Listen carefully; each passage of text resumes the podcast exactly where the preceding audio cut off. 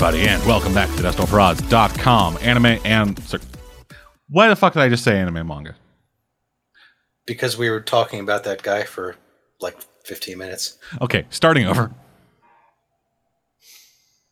Should I reset? No, I can just cut this out. It's been like 30 seconds. Okay. Hello, everybody, and welcome back to the video games podcast.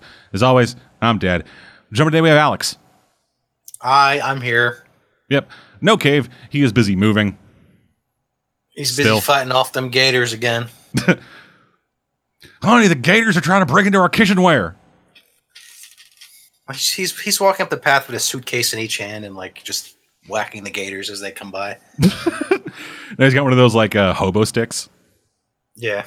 just everything just everything he owns like just it's the size of a it's the size of a car strung over his fucking thing and then anytime a gator gets close he just smacks it Almost there. Yeah. and then, it, and then the back of it gets sideswiped i only make those jokes because he's been fine every time he's been hit by a car Oh yeah, that's right. you forgot he kept getting It's hit by cars didn't you I was I was I was, I was like I was like that's funny. Oh wait, that actually happened to him. yeah more than once Oh yeah. He's like, sorry, I'm late, guys. I got hit by a car. what? I'm fine. I'm fine. yes and because he is okay i joke about it people at home oh fuck anyway yeah video games Yeah, video games, not cave, gators, and cars. That Yep. can be the next podcast. I think it's a title. Oh, but yeah, we've been playing stuff. I think. Alex, you've been playing anything? oh, I have. Oh yeah, no, I have. I have. So I I uh, I managed to acquire a game that you talked about playing once. Oh. Decided you hated it and got rid of. Yes, Fire Emblem Awakening. I never played that game. Yes, you have. Oh, wait, right. Fuck yeah, I did. You did. I forgot did. about that. You, spec- you, spec- you specifically got it because I played Fates and said it was not bad. And you're like, okay, I got the other Fire Emblem game. This sucks. Why did you tell me it was good? And I was like, well, I didn't say this game was good. no, I didn't I say I, the- I didn't say that. I said, oh, fuck, I do not like this. Yes, you did. Like, it's all up to personal taste, but hey, I'm not a Fire Emblem guy. No, you're not. And despite I that, am. and despite that, I've still been thinking of getting Fire Emblem Three Houses. Well, Three Houses is supposedly really good, even for uh, non-Fire Emblem fans. But That's what I've heard. I, yes. In fact, I'll, in fact, I'll I'll bring that up in a little bit as part of uh, another story I have. But first off, Fire Emblem Awakening. Yes, I got it because I do like Fire Emblem games, and I started it, and it's as you said, the uh, the weapon charge use mechanic is kind of annoying because Fates didn't have that. Fates was just like, hey, you can use your weapons as much as you want. Yeah, We it's don't like care. It was like, hey, you're an RPG. You know what? You know what else we need to add into this thing? Weapon micromanaging that to a no other level. Not only do you have to determine what weapon is optimal to, was is most optimal to use in each individual circumstances, you also have to then make sure that you are keeping you're keeping good care of all your weapons. Because if you don't, you fucked. a break. And then you lose them. Unless you're Chrom, because Chrom has the special plot sword that can be used infinitely. Could you imagine how hilarious it would be if that sword broke? Yeah, it's like, oh, that's the end. Yeah, you're, you're, Game you're, over. You're just playing it. You're just playing in this fucking match, and then all of a sudden your sword is just like, "Welp, sorry, guess you gotta go fight that big evil dragon creature with a fucking basic ass iron sword." Well, well, the, the plot needs that sword. So basically, it's like if it ever gets broken, uh, game's over. I The game, think, can't, the game can't advance. however, I think Zelda, I think Breath of the Wild actually did that. I think the Master Sword was breakable. But could you fix it? Uh, it regened over time. Yeah, no. See, the thing is, like, if if uh, if a weapon in Awakening gets to zero, it's gone, like forever. I have. if, yes. if you if if you use it and you don't like repair it beforehand, it's just it's gone forever. We have the great mythical sword that will defeat all the evil in the land. Should we just plunge it into the heart of the dragon? What's that? As he just cut, he cuts a goblin's head off or whatever, and then the sword snaps in half, and then just and it just turns oh. into dust. Oh, fuck! We needed that. Well, we're screwed. Like, and, and now it's like, and now I will, uh, now I will get, teach you the ritual to unlock the hidden powers of your blade. The only thing that can defeat the evil in the land. Oh, um, I broke it killing a goblin like ten stages ago. Oh, well, and then and then the screen just goes black. It's like game over. Yeah.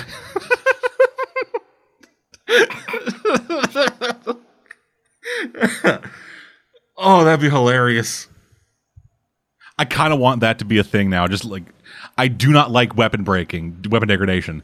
But if it's weapon degradation on the most powerful sword in the land, that would be fucking hilarious. No.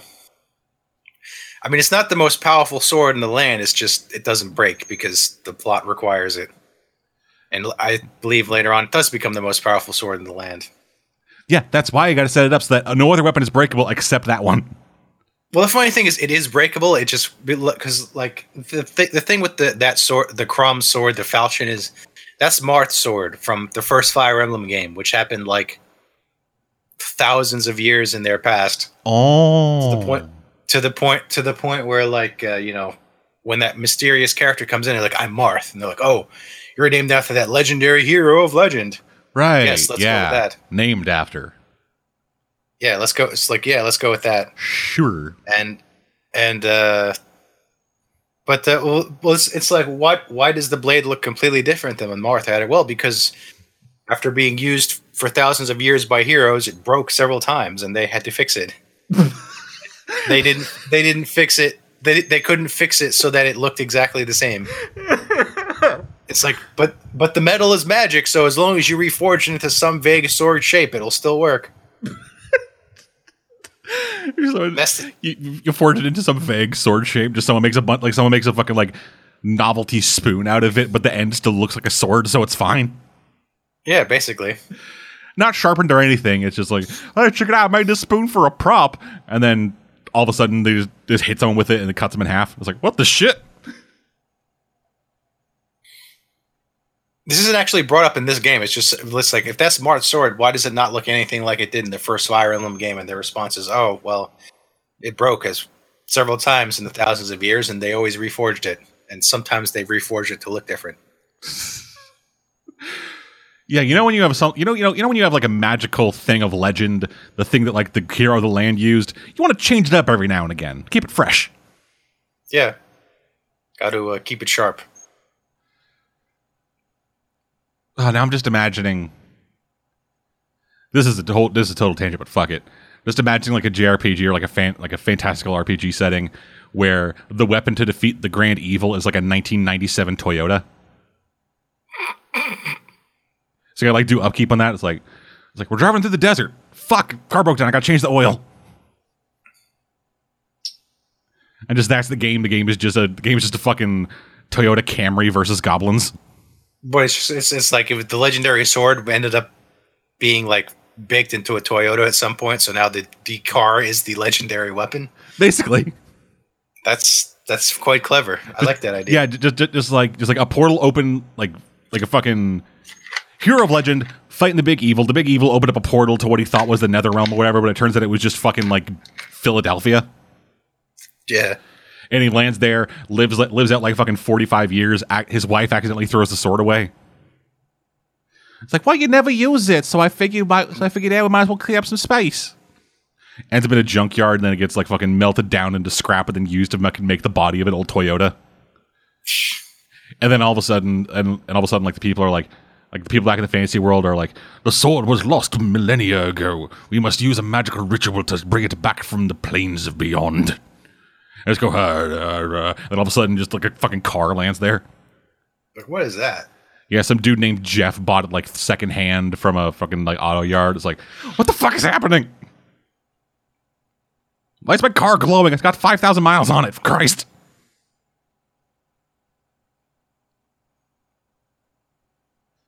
This is genius. I'll have to remember this one. Do you guys got you guys got a Jiffy Lube here? I need to fucking get need to fucking get a tune up. Yeah, so like like the game like yes, the game starts, lands, and then jumps forward five years to where the mechanics of the land have or the weapons of the land have learned basic car. They basically learn like basic car repair, but they still overcharge them.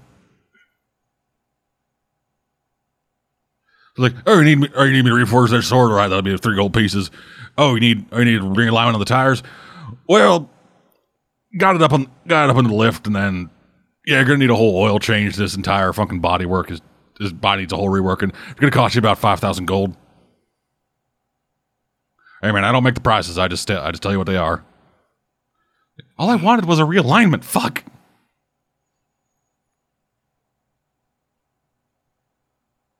You got AAA out here?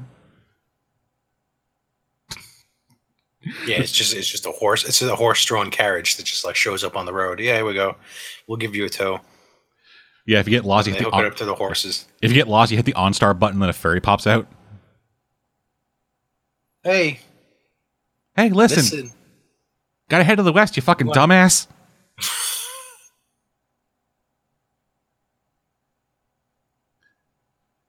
like like end of the second act when like things have hit their lowest point, the ca- the hero goes to get in the car to drive off, but he locked his keys inside. It's like ah, and then he just smashes the window and climbs in the back. Is like, screw it. I don't even care at this point. Nah, man, because it's because it's made because it's made a legendary sword, he can't bust the window with his hand.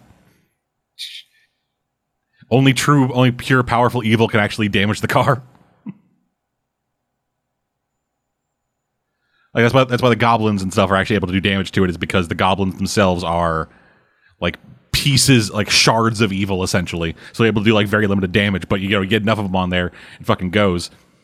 But the heroes of the land and other people, they can't actually reforge the car into a fucking sword, which is why it still is a car.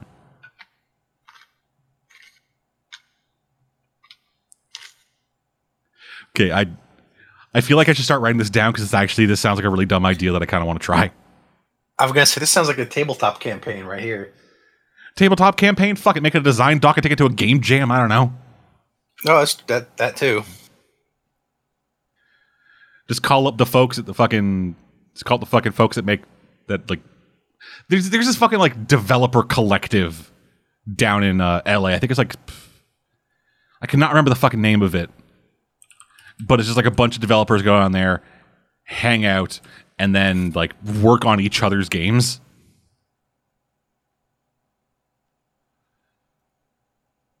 Oh fuck. So it is like medieval GTA, except there's like an actual car there. because the car is this is the sacred weapon. Uh, closer to Dynasty Warriors, but with a car. Ah, Like, like you, you go into like turn-based combat stuff. Like you go into turn-based combat, and but but it's like you versus like a thousand enemies or whatever. So it's like instance combat of you versus these guys, and then like you have like the massive story going on beyond it. You can get like upgrades for your car. You get to a snow area, you need snow tires. Failing that, just wrap some chains around the tires. it's like ah, it'll be fine. Yeah, it's like, well, fuck, I can't drive up there.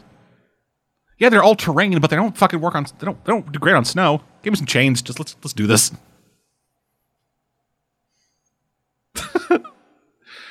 uh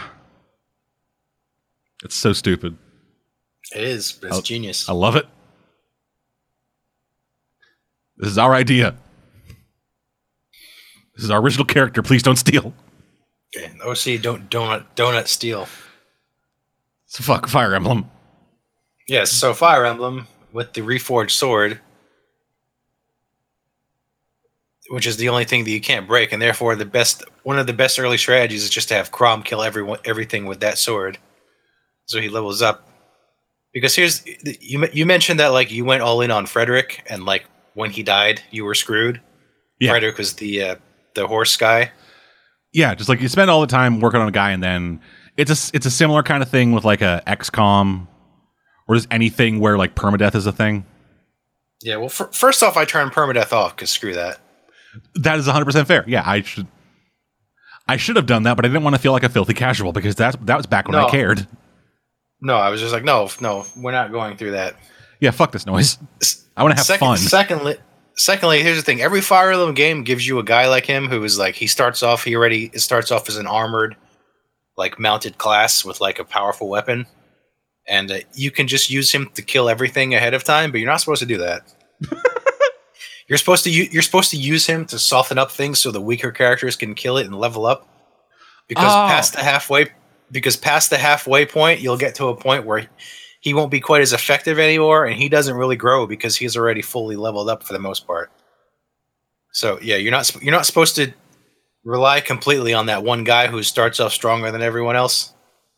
That's like the I, I forget what they call it. There's like basically every game has like similar characters. You have your lord with the special sword, and uh, your um, your pre-promoted guy on the horse, and then there's like your your flying mount, and basically, e- even though their stories and characters are very similar mechanically, they all usually play the same.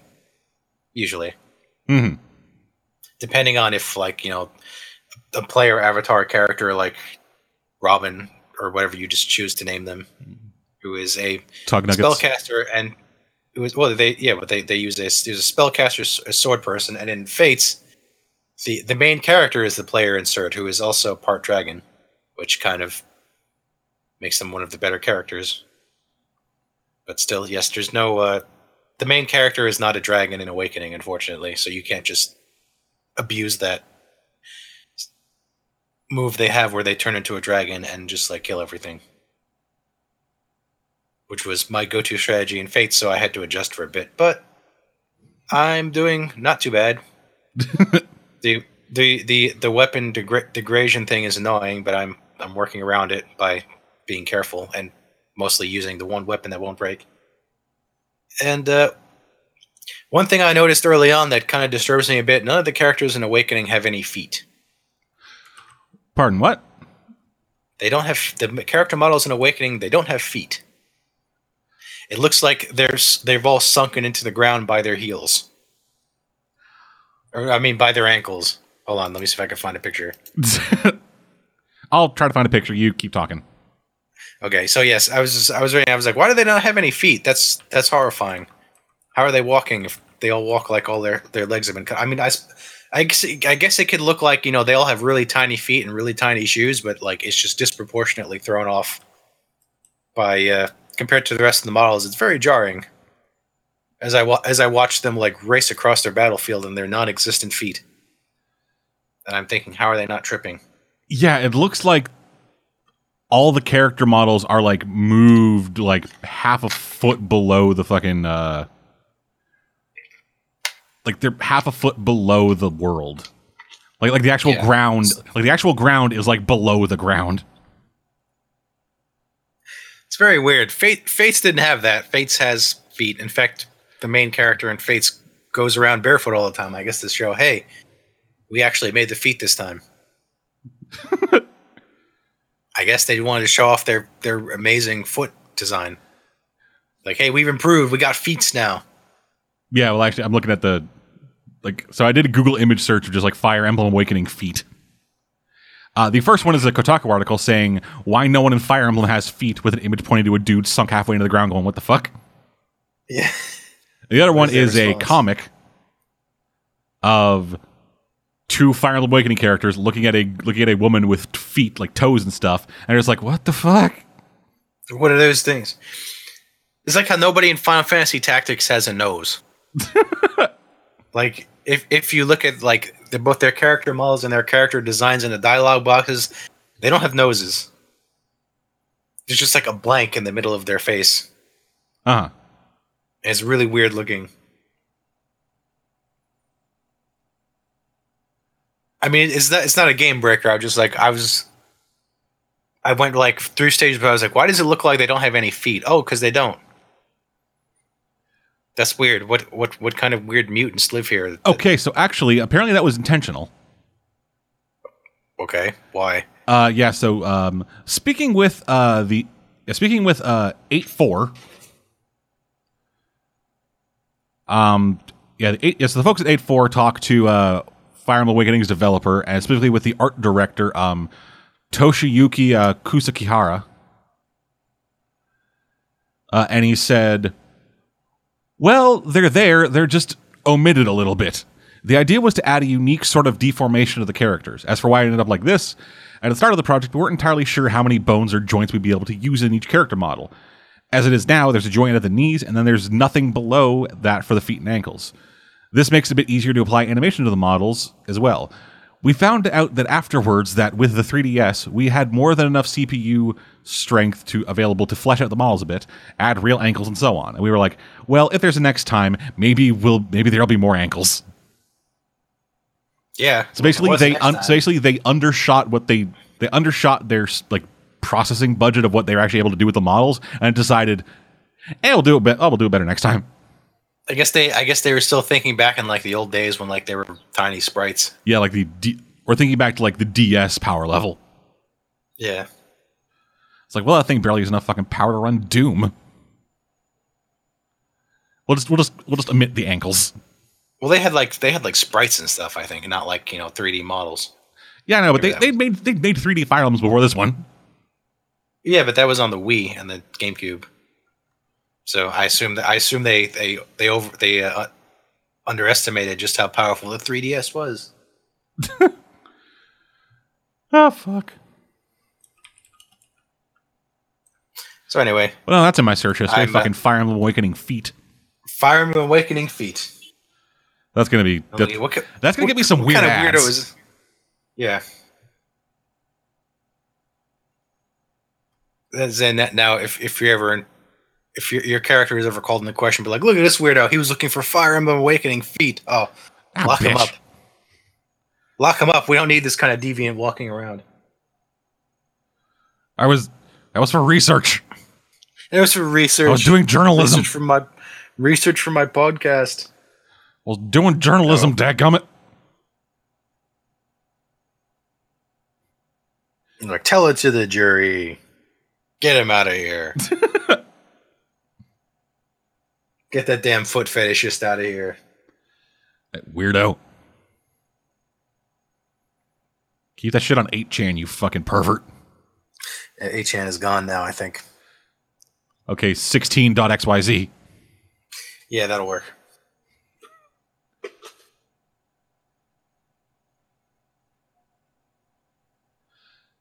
So anyway, Yeah, so anyway, the act so getting back to the actual point of the game as opposed to their feet or their magically unbreakable swords that might get reforged into cars at some point in the future.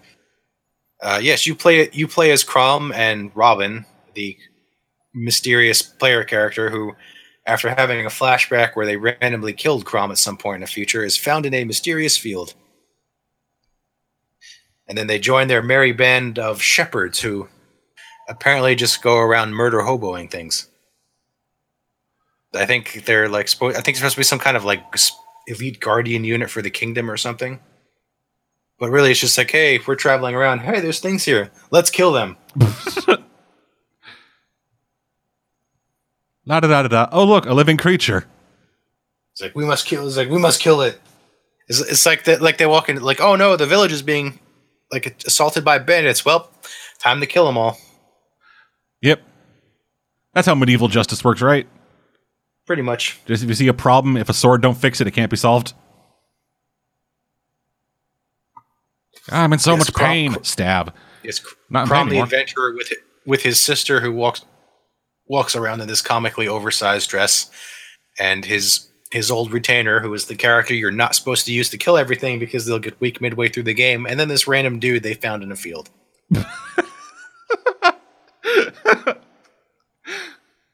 Our intrepid heroes.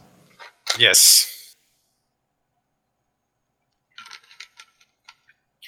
And then, and then there's other characters that join in. Like you, you go to the first village, and then it's just like this person shows up on a horse, and then this like very flamboyant archer also randomly shows up, and he goes, "Hey, I'm going to help you because I'm beautiful." Yes. Oh, Aren't I Okay. attractive? You obviously need my help with your with your party of homely people. So sure, I guess. And then yeah, and then there's other character show up and like, Lord Chrom, I'm here to assist you. So I assume like Chrom has like a base somewhere where uh, other characters like are waiting to go join. He doesn't just walk around with his sister and his knight and this random dude and they're like, this is this is all we need to protect the kingdom. Bunch of random travelers. Now, what if he does? Just that's it. And then, like when you're when you're choosing your allies to take into battle, the rest are just kind of sitting aside. It's like, "Woo, go guys!" Go. That's all you need. Go get him, Chrom. You're the only one that has a sword that won't break when you swing it. like that's a fair point. Okay, I'll take care of this. Bye. Man's in the middle of a fight. Chrom, my axe broke. I need a new one. He's like, no, it's like all of you stay there, but we, we can't afford to replace your weapons. I'll just have to kill everything with my one sword that won't break. I was like, can't you guys like punch him or something? But that hurts. No, that's not allowed for some reason. Well, that's It's because like, they, it's like if you have no if you have no weapon, you just stand there like, oh, well, that's because Alright. that's because they know that if they punch too much, their fists will break and disappear. oh, that's true. It's like, oh no, I broke. It's like, I I wore out the durability on my hand. Now it's gone. That's what happened to everyone's feet. They walked too much and it broke down the durability. walk, walk too much and their foot durability wore away. In a couple of years, They they'll just, hobble along on ankles. in a couple years they'll be they'll lose that and be down to their shins. They'll Yeah. lose their shin and be on their ankles. And they By middle age, they'll just be like, they'll just be like torsos. Yeah, you get the old age, just a bunch. It's like going to an old age home, just a bunch of heads, all inside like padded cells that move around by on their own, so that they don't wear down the durability on their heads. Yeah, it's like we used everything.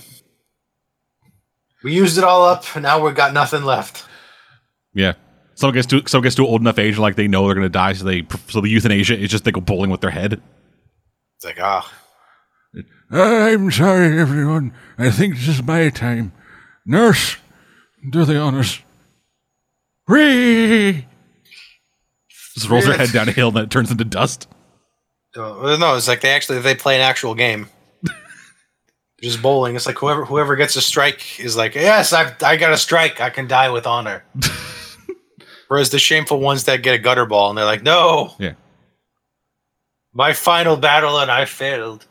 Yeah, roll it down, hits pin. The last thing he says is like, a 7 10 split, that's bullshit. And just, and And then they're gone. And they got to pick up someone else's head and try to pick up the split.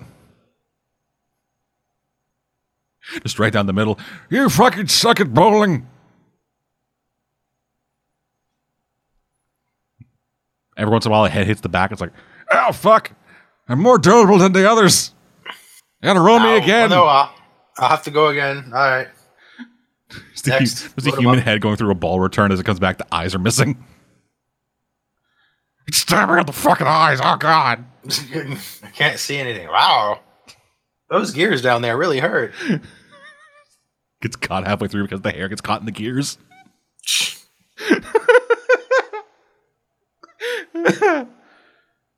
oh fuck. So anything else you been playing? Um, yes, I I uh, I partook in another weird not persona game called uh, the Caligula Effect. The Caligula Overdose. effect? Caligula Effect. Yes, that's how you say it. Like I said, I don't know. It's, it's hard to tell because there's no there's no English dubbing. It's all Japanese. So the Ka- Caligula Caligula Effecto Overdose. Jesus Christ. Yeah. It's real close. So yes, you much like much like Tokyo Xanadu, which is basically like, hey, what if what if it was Persona, but instead of uh, you know, instead of summoning demons from the inner depths of your soul, you just got weapons. Oh, this was a Vita game. Fuck. Yes, well, it got it got uh, it got re-released to PS4, Yeah. which is the version I have. Of course. I I assumed. Yeah, and ba- yeah, so basically, you wake up one day and you're like, "Oh, time to go to school." Okay, and and then you go to school and then you realize, wait a minute, everyone that's a a third year and gra- they've graduated, they just become a, a first year again. And they go, "This doesn't make any sense." And then and then you uh, you run into these other people and like, "Oh, so so you too have grasped the strangeness the strangeness of our world." Because it turns out no one ever no one ever leaves this school. They just graduate and then immediately become new students again. And only a certain amount of people realize there's anything wrong with that. Good God, that sounds like hell. I that's what I was gonna say. I was like, oh wow, this is supposed to be happiness. Yeah, it's like, hey guys, we we know that life can be hard. So you know what we're gonna be doing? You guys are gonna be living your high school years forever. And everyone just starts screaming. Except for like the one guy who works at McDonald's is like, oh fuck yeah, I'm the quarterback again. Yeah, pretty much. It's like yeah, well, you know, Japanese society tends to think that your school days are the best ones because that's when you don't have to work for a soulless corporation forever. Yeah, no, Never. instead you have all of your individuality I beat out of you by teachers. Well, par- Learn, learn apparently- you learn to be a cog in the system, man. You learn to you learn to not be a fucking squeaky gear. Yeah. Unless you're a delinquent, then you're cool. Yeah, and Which are apparently why the, the delinquents are so popular. But then they go off to do nothing. But you know, yeah, that's how it goes. It's like we got up with we got up with delinquents five years after they graduate from high school. Tell me, sir, how are you doing out here? He just sitting on the court. He just sitting on the curb, smoking, homeless. It's like, oh, Right, not not Yeah, doing high school bad, years. man. those were the best years of my life. Getting a bunch of kids caught up in a death game, huh, was marvelous. It's like that guy in Danny Phantom who's like, oh man, I only have a couple more months before I'm pumping gas for the rest of my life. Yeah, exactly. It's like it's like it's like he's like the, he's like the jock character, but like every time his future comes up, he's like, oh yeah, I have no future. These are the best days of my life. I'll Yeah. be pumping gas within a year, so I better make it last while I can. Yeah, exactly. Hey, dweeb, get over here. I need a wedge of you. Just give him the suitcase wedgie.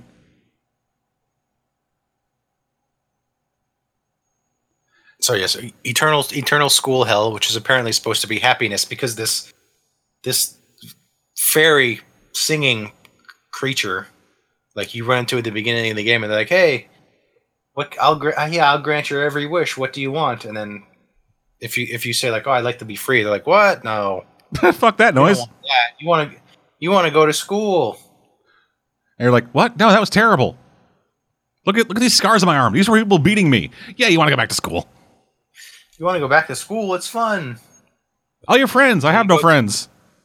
So you go to yeah, you go to this creepy dream world school where people stay there forever, and people are pretty much implied to not be um their actual like like one of the like one of it's basically it's like some kind of weird VR thing where like you have different forms than what you actually are, and you stay in school forever. Like one of this is like this overly cute girl who's like supposed to be like a forty five year old man.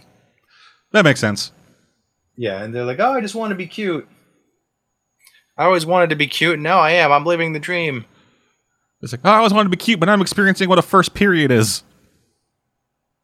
I mean, first period, like, do they get into that stuff? Like, is it like biologically you feel like that too? Like you're going through puberty for the first time? I don't think they thought about that. Okay. Because that's also hell. I think you're thinking. I think you're thinking. I don't think they like. I don't think they need to sleep or eat or like just do anything except walk around this virtual school and hang out with people. So they become anime I mean, characters. Literally, yes. Okay. That makes a bit more sense. Like they literally, yeah, they literally. I guess they literally become like anime characters. Yeah. Go out to the real world, it turns into an FMV. Yeah, and then like, and there's the, there's this mysterious group called the quote musicians, who are like the, well, they're called the musicians because they all have like this bad techno trance like song that like plays whenever they show up.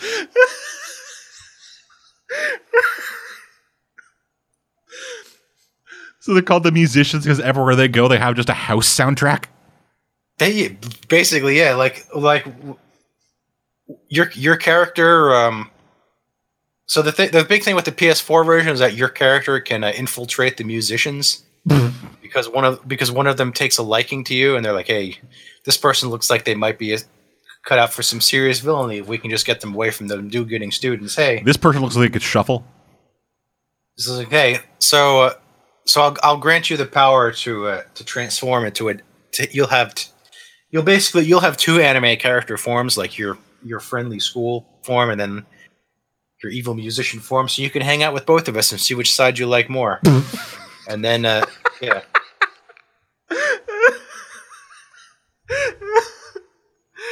We're an evil organization that's putting people into these fucking things. Hey, yeah, just hang out with one of us, hang out with both of us, just see who you like better. So you like better, yeah. Well, she's she, she seems to be counting on the idea that like you'll decide you like the fantasy world better than the because the the main characters who are called the go quote go home club are the like the ones that are they're like you know this is weird. We should get out of here and go back to the real world. They're the only ones that realize like, hey, so when you graduate, you're not just supposed to go back to the school and act like nothing happened. There's something weird here. We got to figure out what's going on. And the musicians are like, oh, they're catching on, are they? All right. How could they have seen through our pool- foolproof plan? They'll have, we'll have to do something about that.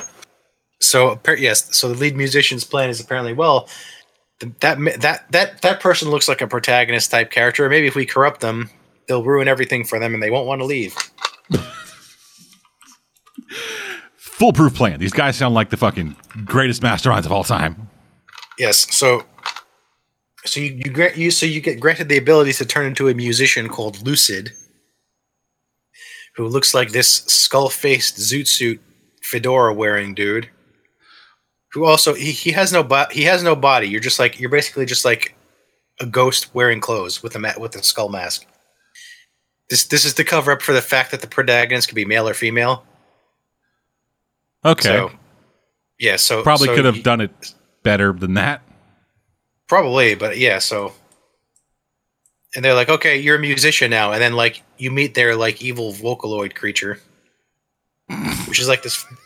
It's like it's like yeah, it's like they have these they have these like evil Vocaloid Vocaloid fairies that are implied to be like the ones running the system, and uh, yeah, the, so the one of them was cooperating with the musicians, and they're like, okay, let me let me read into your heart, and then like you get your own background techno trance soundtrack. And they're like, right, okay, this is your song I've created from your heart. It sounds great. So now, so now, whenever you go, on, so now whenever you turn into this character, like this song starts playing.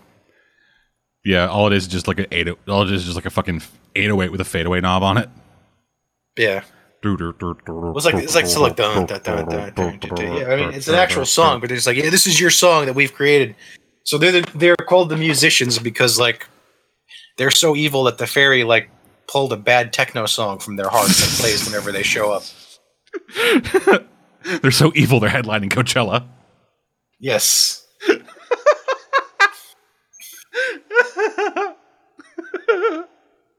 Oh fuck! I was like, well, this game is really weird. I don't know why that's so funny to me. Just I No, kind I was I was I I, really- was laughing at the absurd of this too. I kind of really want to play this game just to make jokes. I was like, this this this is this is hilarity right here. This is ludicrous. Yeah. No, just imagine like, oh, I got the song for your heart. I got the song for your heart is an actual ludicrous song. It's like, oh, we can't do that. That's copyrighted. Curses. Instead, here's a drum loop I got off Fruity Loops. Dun, dun, dun. Yeah, it's like uh, let's see what the song with your heart is. It's like the the Popeye song, like Popeye's theme song. Like what? What? Like, I don't know. It's what's in my heart. Like, all right, let's hear, all right, let's hear the song in your heart. It's just one sustained note on the on a piano. It's elevator music. Yeah. There's there was there was some cartoon where it was like I was like I, I get the ability to read people's thoughts, and one guy is just elevator music in his head, and that's no, nothing else. Yeah, I think I remember that joke Like, too. okay. Like I think I think I've seen that joke in a couple things. Yeah. Just do do do do do do do do do do. What the fuck? So you yeah, so you wander around the school where like occasionally students are infected with I think I forget what it was called, but like some kind of weird static thing that makes them hostile. Naturally. So you must, you know, so you must duel them in epic battles to the death where you use you use your so so everyone has a battle form where like they get this weird spike on them and then they get like this weapon made of shadow stuff like the main character has like a spike come a spike come out of their chest and then they get two guns. And another Great guy message has like bringing this- guns into a high school. yeah, and well, this other guy, one guy has, uh, and then the, like like one girl has a bow and arrow. One guy has like this stupidly huge revolver. So they're all ranged weapons. Okay, I'm just gonna. Basically, no, no, but I mean like No, a couple of them have melee. It's just the first three you get are all range weapons. But Which that's just bad party So- comp. well, it's like well, the the battle system is weird. Where like you basically like you select commands and then like the character will perform it and like in real time.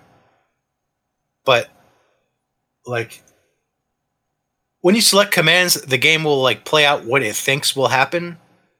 But that's not what's actually happening because you could go back like, oh no, if I select this move, then I'll I'll go right at him, but he'll counter with something else. So okay, I better change that. So it gives you a preview of combat as you're as you're in combat.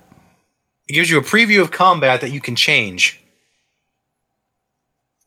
Because you have to like you have to like string certain attacks together to like because like some some will launch enemies in the air and then some of them are specifically to be used for foes in the air so you basically have to like coordinate your party to do like the most damage and the preview like helps with that helps with that. It's really weird. I was like this is this is kind of strange. Also interesting I, but i i don't think i've ever seen a combat system like that before. It's it's turn based but like it's it's like turn based and like strategic based it's, it's it's hard to describe. But uh it, it was certainly but i mean it seems to because like I, I never had trouble with anything because i could just like you know oh okay that won't work. I'll just do this. Okay that works. Commit. And i won. Yeah. So I don't know if there's like supposed. To, I don't know if there's a downside or like a, tr- a trick to it or what. I only got past the uh, the first dungeon where you fight one of the musicians and you defeat them, and they're like, "Oh no, I've lost. I'm I'm gonna join you now."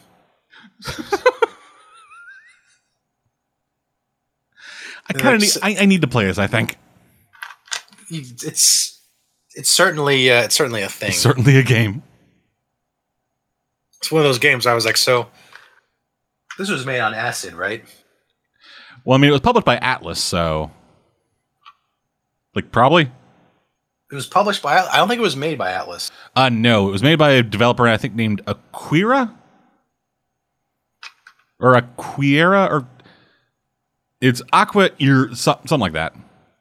I had it up just a second ago. What else have they made? Uh, I am checking. Oh, sorry, it's Aquria. Yeah.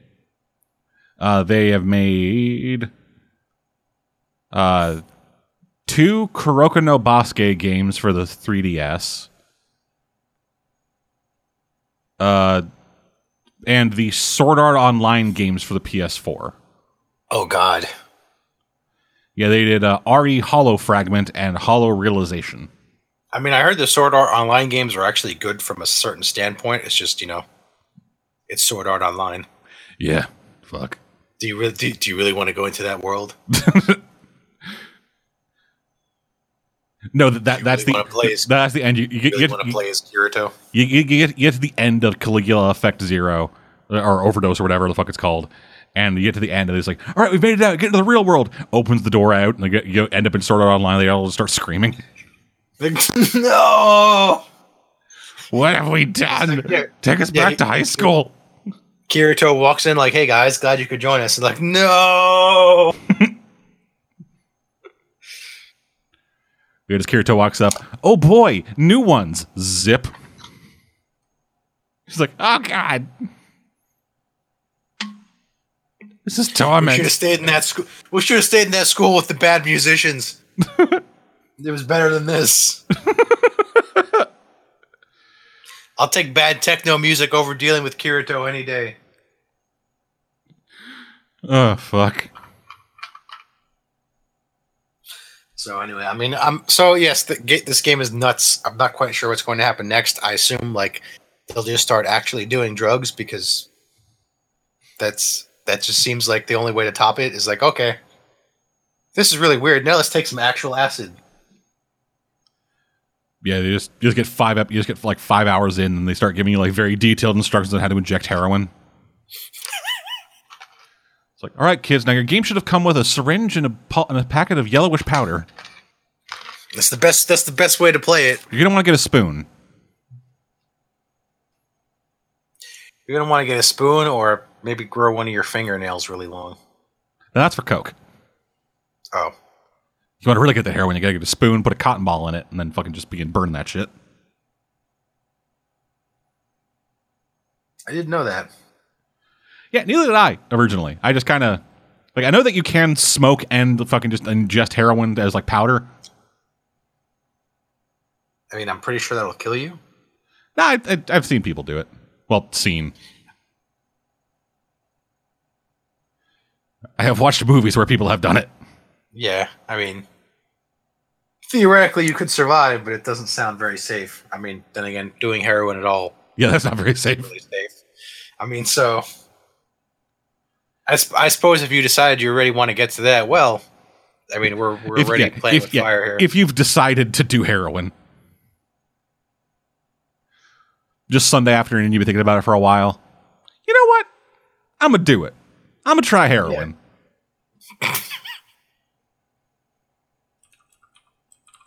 I mean, what's the worst that could happen? What's the worst that could happen? You could Smash, die. Okay. yeah, smash cut to someone just in a fucking like destroyed house on like a like a sofa with an axe and it just dead.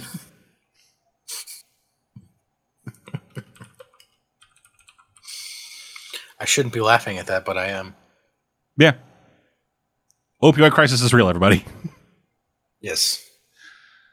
So, anything else? Don't actually don't actually do heroin. Don't do heroin.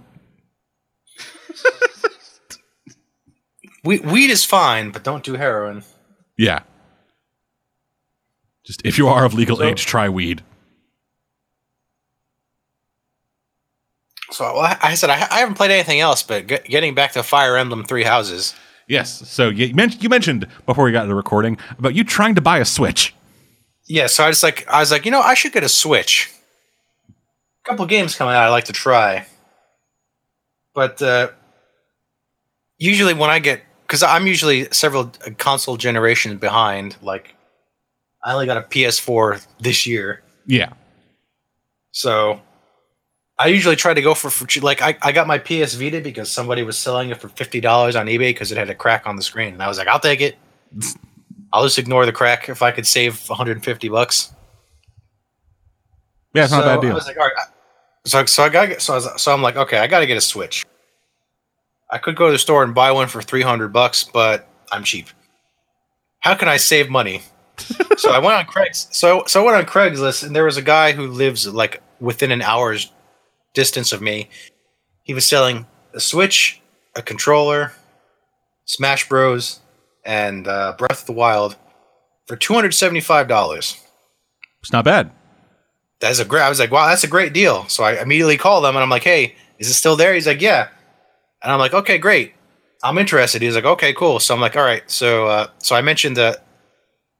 So I was like, okay. So I, I mentioned a hot dog place that's like mid place, but, but between uh, both our houses that everybody knows, everyone in like North Jersey knows about. So I'm like, okay, he'll know that place. He'll meet me there. So I was like, oh, so you know where you know where this place is? And He's like, uh, no. So I was like, oh, okay. So I went to this, uh, so because I didn't want to invite him over to my house. Naturally, I trust. Like I have bought and sold shit online a lot. I understand that. I understand that inclination to not have people come to your house. Yeah, because I well, first off, like uh, my dad was over for a visit, and I didn't want to explain why I was buying a Switch like secretly off Craigslist in our driveway. And I also just didn't want to go in case he, in case he just like, hey, I'm going to come in and like kill you now or whatever. So I was like, okay. So I so I mentioned another like famous place that was um, nearby, and he's like, he didn't know where that was either. So I was like, oh, okay. So I was like, okay, where would you like to meet? There's no response, and I was like, I'll drive an hour up to your place if you really if you really want me to. And there was no response, and I said, or I said, or if you want to come down here, I said, I don't want you to come to my house, but there's a uh, a supermarket with a big parking lot like five minutes away, and I'll meet you there. Still nothing. So finally, after three days of silence, I called and I'm like, oh, okay. Hey man, is this still for available? He goes, oh yeah, but I sold the games, so I only have the Switch left. so I was like, so I was like, crap. Somebody told him he was lowballing himself. Did he still want And, uh, two seventy five? He's he's like, I'll drop it to 260 for the Switch, and I was like, I mean, I mean, it's not a bad deal, but like still. I mean, it's not a bad deal, but it's nothing compared to what you have. So I was like, "Did, um, no, I'm gonna pass, thanks, because I want a game with it. And he's like, okay. So I, I, yeah, I assume somebody called him and said, hey, that's like, like, that's like a ridiculous. You're ridiculously undercutting yourself. You better sell the game separately. So I was, I was like, curse you for catching on. damn really. you and your frugal ways, you asshole. And th- this was after I, I had already went to the bank and withdrew three hundred dollars to buy this thing. So I walked back into the bank and put back in the three hundred dollars I just taken out like two days before, and everyone was like, "What happened?" And I was like, "I. I don't. I was gonna buy something and just to get the guy." So, oh, okay. Because the the bank people know me real well because I I keep breaking things and I have to go there to get it fixed. Like I, I like I, I constantly had trouble with my ATM card for the longest time, to the point where like if I if I show up and I like get in line to for meet with to meet with one of the associates, they're like card again. And I'm like, yeah. Like, all right, what'd you do with it this time? So I said, okay. Craigslist is out, so I hit up eBay. Yeah, that's where I picked up mine. And- um, I think yeah, I got mine um like a couple of months after launch for like forty bucks less than retail.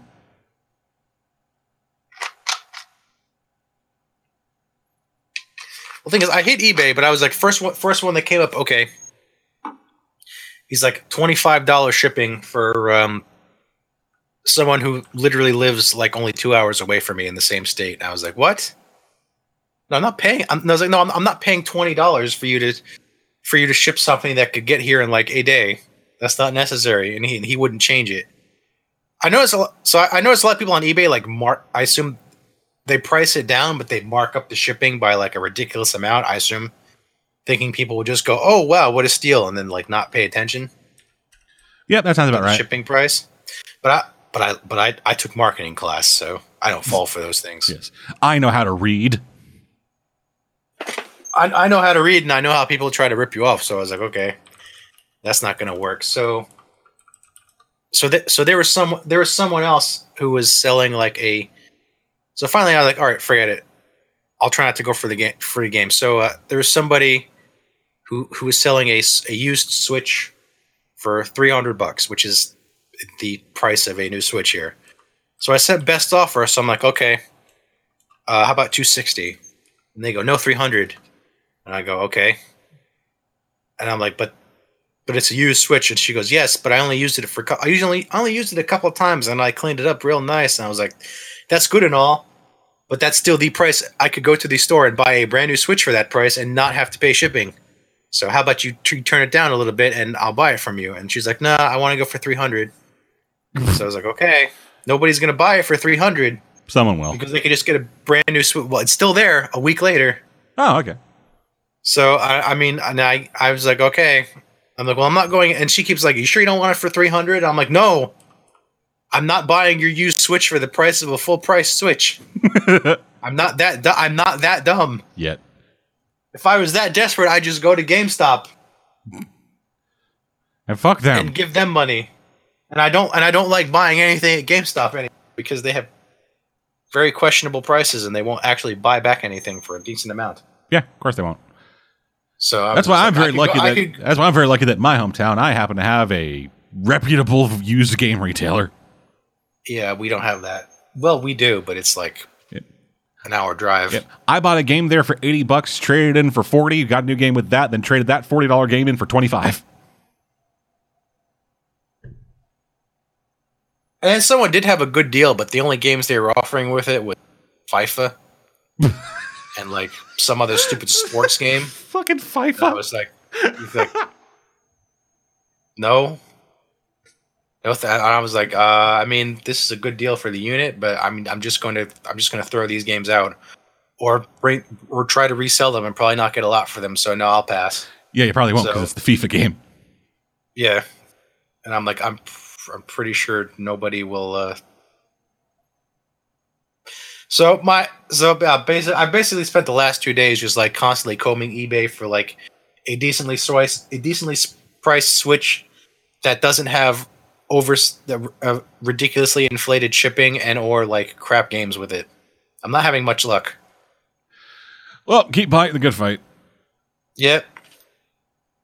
Yeah, like I said, I kind of got lucky with mine. Like I was in a similar kind of boat. Um, I so I was essentially going to be getting the Switch as like a Christmas gift kind of thing, where I'd put like you know a hundred something bucks away, and then and then my and my folks were going to be like, okay, so here is like so you put this much away, we're gonna be, we're gonna spend we're gonna like give you the rest as a gift, which is kind of how a lot of my shit works. Where if I want to get like anything big that's like worth like mo- it's worth like more than two hundred dollars, then it's like all right, I'll save some of it, and then for like birthday or a Christmas or something, then parents usually like help with half of it.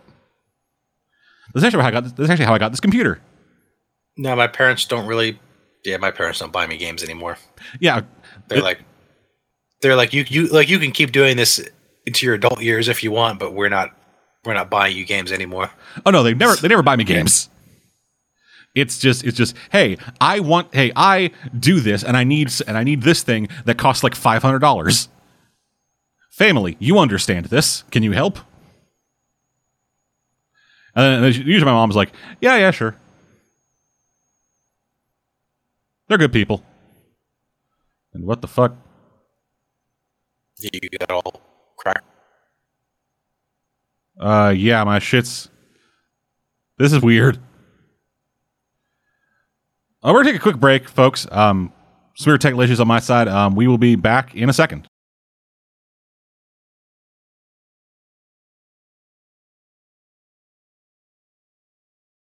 We're back, everybody. Sorry about that.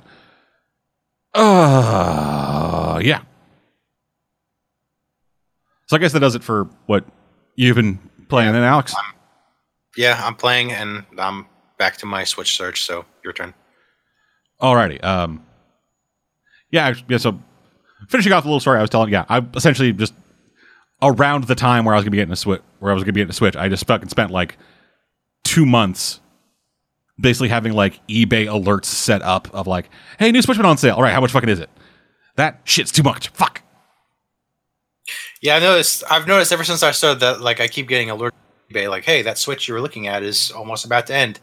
Except I always check and I'm like, hey, that's a good deal. Oh, somebody bought it. Yeah, you got to be fucking quick on that shit. You got to essentially like have a tab open to eBay at all times, just kind of like constantly refreshing. There was one I almost bought, and then I'm and then I'm like, okay, and then like the tax was like so incredible that it was like, okay, wait, how how did we go? How do we go from like 280 to like 340? like, wait a minute, that Like- deal sucks. I was like, okay, this is not yeah. Curse you, tax and shipping. Curse you. But anyway, uh, speaking of the Switch and actually weird anime games, uh, I tried a weird anime game recently that I did not like. Did you? So it was called Labyrinth of Refrain Covenant Coven of Dusk. That sounds like an anime game. Yeah, so you. So the main characters of the game are a witch, whose name I did not care to learn, as well as a little uh, girl boy thing. One of those. I don't know what it is. It's just very small and cute. So it's like Morgana. And when I say cute, I mean, I mean it is drawn to be cute. But it's One like a those but it's like a human.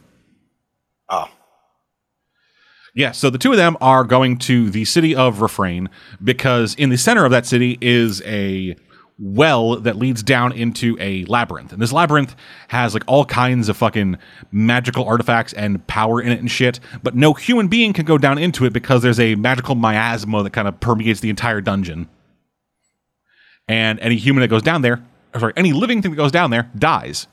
So the first thing our character, so the first thing our protagonist does is take a lamb that was taken in by her subordinate and kick it down that well, and it dies.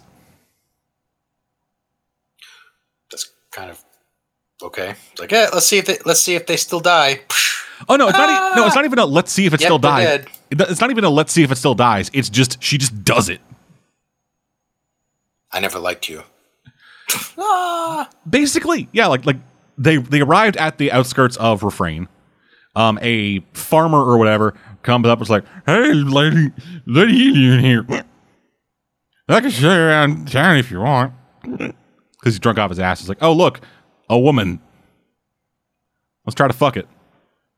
So then, so then he, so then she fucking casts a spell on him. He fucking wanders off, and then he leaves behind a baby sheep, like a little lamb, uh, that I believe they named. I believe the little kid named Baba. And it's like, fuck yeah, I got a pet. He puts like a little scarf around its neck. I was like, oh, you're awesome. Fucking let's go, Baba. And then they open up that well. Then it's the fucking witch and the sheep in there. And she's just like, yeah, fuck you. Boop.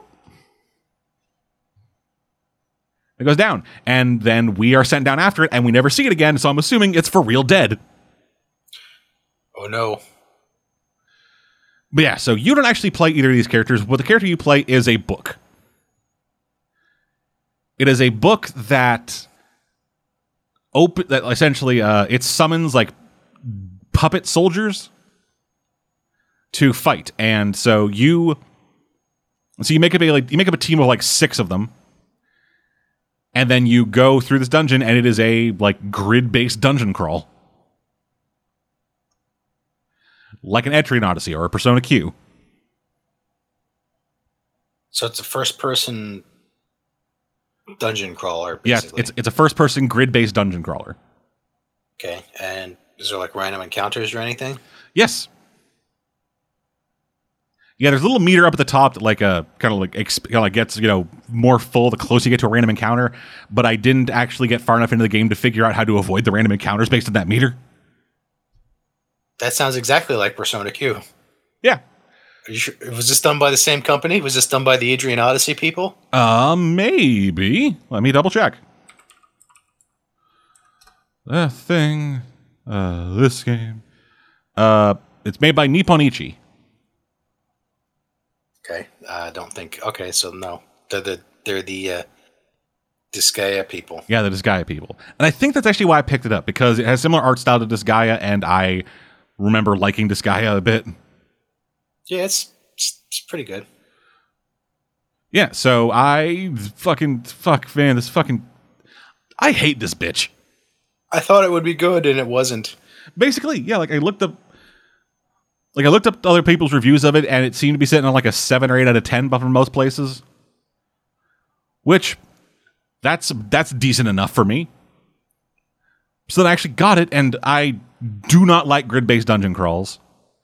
I do not like this character. I don't like I don't like any of the characters so far that I've introduced because uh, the main witch is a fucking trash person and the child character is one of those one of those moe characters who I fucking despise Oh God, no. because they seem they seem to be designed and voiced to be the most annoying things possible. But it's cute. No, it's not. Kawaii Desu. Fucking I'll kawaii your Desu. I don't know. And then we get to the actual gameplay, and it's uh it's the you know turn based game turn based RPG gameplay stuff, but uh so so you like determine your you, ter- you determine your character's like actions all at once, and then it just kind of acts them out based on initiative, probably. So I do not like that kind of system. Like this idea of like determining what you're supposed to do beforehand, and then if anything changes, then you just go back to basic attack. It's like, oh, I'm going to cast a healing spell on this guy. Whoops, he's dead before he could cast a healing spell. Oops. Fuck. And like creating, and like you have to create the characters. Like like in the first, basically during the tutorial, you are given a fully equipped team of six characters, and then they all die. So you have to make three new characters, and that's going to be your team for the next little while. And when making them, uh, you you essentially get to make um, one of six people, like one of six classes. No, actually, no, sorry, it's one of eight classes. And I ended up going with um, essentially the ninja, just like very like high attack, low defense, high speed, evasion kind of thing. Um, a wizard that had a very heavy um, like melee attack, but again, no defense, and then a tank. And the tank had three times the health of of the other two characters. Like it's, essentially their healths combined were almost equal to his health, and he never got attacked. It was only the other two. And like the combat system got deeper. Like there were like positions in the va- positions in the vanguard and the rear guard, uh, setting up uh, setting up uh, squads essentially within the actual battalion that you have. Like a pre-selected party. Uh, no, not a pre-selected party. Like uh, the way that the way that it seemed to look is that uh, like within your within your group of six, you could then like subdivide it up into groups of like one, two, or three. Which wouldn't, which would then like have their, which would then like have bonuses that apply to each of them. This really sounds like Etrian Odyssey in Persona Q. Yeah, it's basically But that, and I, I didn't, and I, I, didn't know that going in. Being ripped off by uh, Nippon Ichi instead. Yeah, I didn't really know that going in, and I don't really like those games. So, No. so it Persona was. Q, Persona Q has the Persona characters to like. I guess if you really like Ease them, you might be able to put put up with the the gameplay. But yeah, no, I don't. I don't really care for just the regular Etrian Odyssey games. Is there is there an enemy uh, on the maps that like you can see Nope, that's like harder than the random? Oh, okay, they don't have those. Nope. You just walk around, and all of a sudden, a um, JPEG of a portal begins to swirl towards you, and then you end up in a fight. Yeah, because the thing the thing Q and Etrian Odyssey do, like oh, there's also that one guy who's on the field that you can actually see that you have to like get around, or else you must fight them and they're hard. Yeah. See, I tried that game immediately, and then used the money I got from it to get fucking magic cards. Eh, Sounds fair. But the game that I traded in to get that game was Link's Awakening.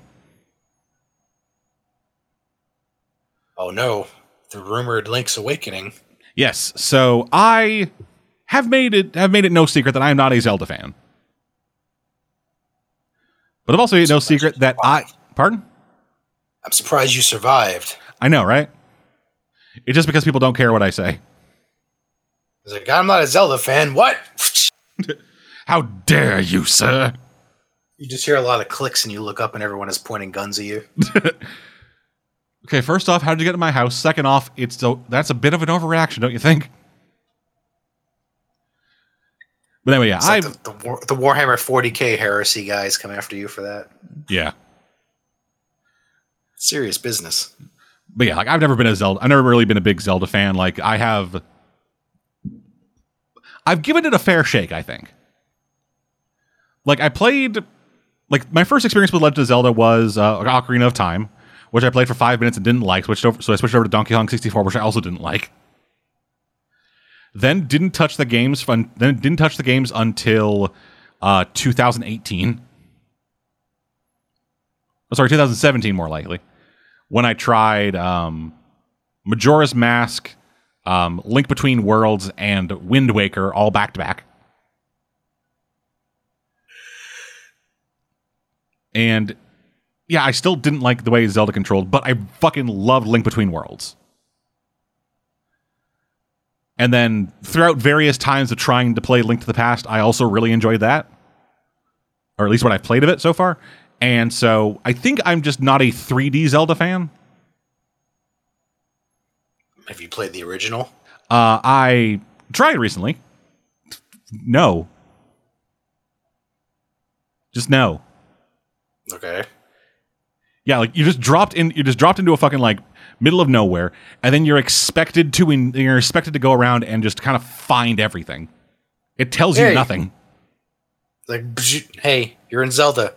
Go Zelda. Yeah, like the only reason I know anything about actually playing that original Zelda game is because Zelda has permeated the gaming culture so much that I just kind of know things by default. Like, oh, if I have full heart containers, if I have like fucking full health, then my sword fucking shoots out a beam or whatever. Like that shit is like I think like with the first dungeon or whatever, you have to like fucking go find a bomb, and then put it against a random rock. Yeah. Which like i get that to a lot of people, the joy of that first game is the joy of exploration and discovery. No. Just no. I I am not that kid. I prefer Lego sets. Prefer to build your own adventure. No, I mean like I like like the bi- biggest comparison I could like kind of pair, compare to these things is that like the Legend of Zelda, the original one, is just like a fucking box of Legos that have no instructions. You can just make whatever you want. Yeah. I'm the kid who follows a instruction booklet. Like you give me a box of Legos or a pre-built Lego set or like a or like a Lego set to build yourself, I go toward the Lego set. I like direction. I like I like having a clear path forward. Are you Zach the Lego guy? Uh no. I am not a Lego maniac. Okay. I was gonna say I just see you walking into school with like a box of Legos that you juggle on one finger and then just put it all together. I'm nowhere near that sings how- While somebody sings about how great you are. No one even said I was okay in, I, in back when I was in elementary school. Oh, Yeah, I was the weird one. So that's why you don't want to go to Eternal High School. Yeah, Eternal High School would be fucking trash. I was on the trivia team. Oh, wow. and I wasn't even good at it. I was in the trivia B team. Anyway, it's Link's Awakening. Re-released recently on the on the Switch. I got a full remake. I like it. It's good. That's all I can. All I really have to say about it. It just. Uh, It's good. yeah, like it plays like Zelda. It's got fucking the puzzles and shit like Zelda does. It's got all the fucking items and whatever. I don't I don't really have a good grasp of how to like fucking properly critique Zelda games because they're all kind of the same.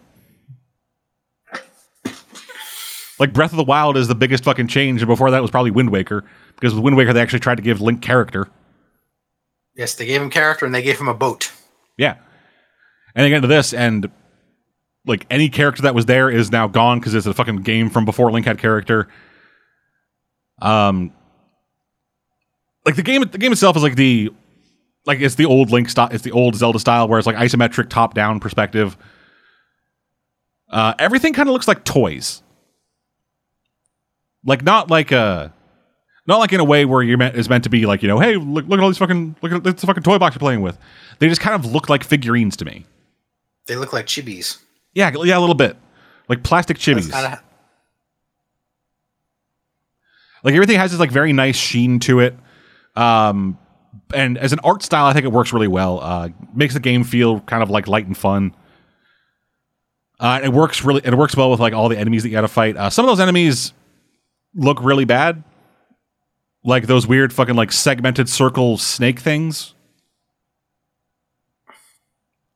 Like, like they move in arc patterns, and whenever they hit a wall, they bounce off the wall and then begin an arc in a different direction. wow. Those things look. Yeah, I don't know. I have no idea what they're called either, but those things look really out of place. But the rest of it all looks really great. Um, puzzle like all the puzzles I think are a little obtuse, but otherwise fairly well made. Um, a neat thing I don't know if this is in the original, but uh, in every dungeon, um, so in every dungeon you get you know you get the item, you get the map, the compass, silver keys, big key, and then the other item that you get in this in these dungeons at least is a stone beak. Because every once in a while you'll find an owl statue that you put the beak into, it'll give you clues about like this area or an, or an area like that's very close by. That then will tell you like that like, will give you a hint on how to get the key or whatever. Yeah, that sounds about right. yeah, those all work really cool. Um, it's the same kind of progression of each each area you get a thing, and then that thing works towards you defeating the boss, and then helps you out in the next area. All real simple progression stuff that works. Is the story still the same as usual with him? Like, Link was on a boat and then he got shipwrecked and then landed on an island. Yep. And I'm and so I'm pretty sure it's all a dream. Uh, I mean, do you care about spoilers? I I beat it. Oh, Okay. Yeah, it was all a dream. Yeah, it's just they had that ending where like Link kind of wakes up on the ship, like wakes up floating on a fucking piece of like driftwood or whatever, and looks up and the whale that he fucking saved in his dream is there. It was the whale's dream. It was the whale's dream that like he went into. What? So like when you when you when you ended the whale's dream by saving him, like everyone else went away and then Link woke up. That's I did not get that at all. Yeah, that's I know it's it's it's hard unless they change it. That's what happened in I mean, I'm I'm not I haven't played their the remake yet. Yeah, like the way that they Switch? the way that they describe it basically is like like every, every time you beat one of the enemies, like every time you beat one of the bosses, um, as you as you like progress through the game, they start talking more and more about no, don't wake it up. You don't know what'll happen. Yeah. And then you get to the end and you fucking wake and you're like like wake up the fucking dream whale or whatever the bird, dream bird bird whale, Yeah. and then it's like, hey Link, how's it going? Thanks for getting me out of that egg. Bye bye. And then Link wakes up, and all of a sudden the whale is just kind of flying above him. And I don't, I don't know if I'm just like forgetting or I skipped over a piece of dialogue or something, but it seemed to imply that it was a dream, and then, or was it because that whale's then there above? it? I don't remember them ever like talking about how this was specifically the whale's dream. I mean, I think that I'm pretty sure that's how the original went. Is like yeah, the whale was dreaming and you woke it up and that's why he's there. Yeah, I, I don't know, man. So ev- everything except Link was in the whale's dream, and there's like the thing with the girl. The- in the in the original Game Boy game, if like you did whatever you you think if you 100 percent complete it, then like the girl also shows up outside the dream. Well, I wasn't doing forget that. What her name is? Yeah, well, I wasn't fucking doing that because, uh, kind of like, There's there's a there's a girl in the game, right? That like Link. no, yeah, there, there's there's a girl. She's kind of into. of. She's into you. Yeah, and she's like, I, she's like, I want, I want to fly like a bird and be free. I wanna leave something this that. Island. Yeah, and if, and if you hundred percent it, then not only is the fish there, but also a bird flies by that's implied to be her. and that's that's about it. Okay.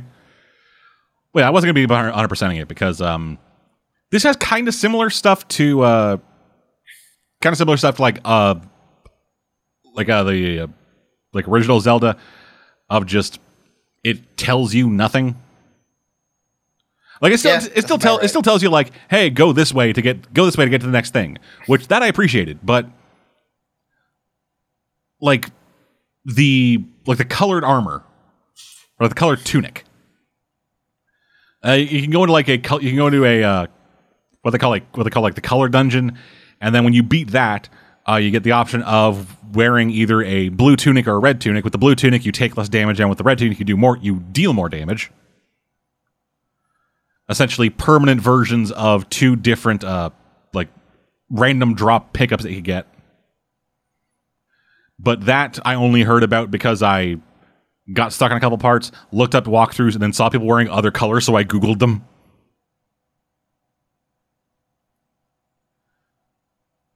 Or like other weird shit like that, where it's like, hey, if you do this, this, and that, you'll get this thing that's essential to beating the game. Whoa.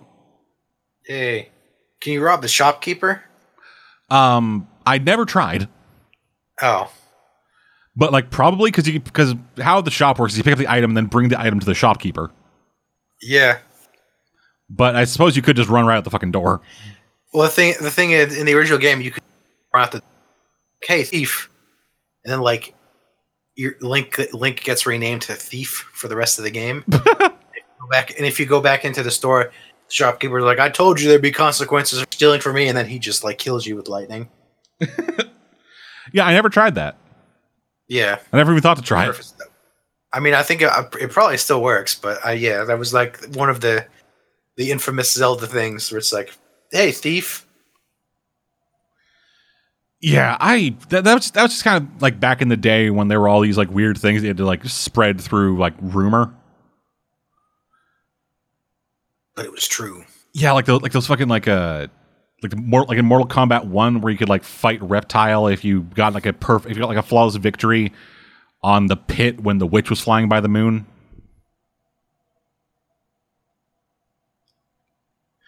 Because you know that because you know that that makes sense. Yeah, of course it does. Makes Like- sense to me. Like I know people talk about like hand holding in games a lot, but just some sense of direction. That's what the internet is for. Well, no, really, a lot of things. It's like, it's like we just make games now, assuming that people will just go on the internet to see what to. do. So we don't try to make it very hard. Yeah, but there are still like fucking There, there are still puzzle games out there that do hard puzzles today. there was like there was like one guy who was just he was just like bemoaning the invention of the internet. Like just just as far as games, because like back in the day, like a, a game could keep you going for like over a year with all the mystery. Now it's like people just rip everything to know about the game and put it posted on the internet the instant they get it. All challenges just gone. I miss those days. No, there's still challenge. What internet? what he misses isn't challenge. What he misses is weird esoteric bullshit that they fucking like coded in to go, hey, we'll find this we'll find this stupid thing. You gotta fucking lay a bomb down here for five seconds and then kick it away just the right second. If you do, then you get to unlock this fucking fancy thing where it turns your sword into a penis. Yeah, he miss he misses uh, surprise basically. I miss back in the day when I told when I told kids in the arcade that Chun Li could throw her bracelets and they believed me. I I do not miss those days. I miss back in the day when I tell people that like you could bru- brutally kill people in Mortal Kombat for fatalities, and they didn't believe me. it was actually true. You were the opposite. You were trying to tell them what was actually in the game. And they're like, no, it's not. You fucking dumbass. I was like, no, really, if you if you do this, you could do this, and they can't. You're just talking. I was like, oh, all right. yeah, then they beat you up outside. I wasn't that. I wasn't that bullied. They didn't beat me up. They just didn't listen to me. I was. But anyway. Enough about our sad, sad childhoods. Uh, moving on from the Switch, uh, I I played I played so actually speaking of throwbacks, I played something that I haven't played in 15 years. A demo. A demo. Yes. Demo to what? A demo to NeoCab, which is a new um, adventure-ish game, I guess, uh, where you are a cab driver. I was gonna say a neo cab. You do you drive a cab? Yeah, well, it's it's like rideshare kind of thing. Is this like Crazy Taxi? Uh no, no, hundred percent not. You don't even control the taxi. You, it is a, it is, a, it is like a, um, it is a talking character based kind of adventure game. So you are playing as a woman who is moving into a new city, uh, to move in with her, to move with a long lost, to move with a friend of hers that she has not, um, that she has not uh, talked to in a while. They had a big falling out, so then they fucking got back to start talking again, and now they're like, "Hey, come out to the city of Los Hoyos." I hope I'm pronouncing that right. Come out to I the don't know. yeah, it's O J O S. So I'm assuming it's Oyos. Sounds about right, but I, I'm. I can't. I can't confirm that. But yeah, so move out to this big city with me. And so she does. Um, and she is one of the last human car drivers in the world, or at least in the country. Because a Oh com- no, them, them damn automation took over all our jobs. Exactly. A company called Capra actually replaced all of the taxis as well as all of the cars, basically, with auto cars. Did they replace them trucks too? Yeah. Oh no.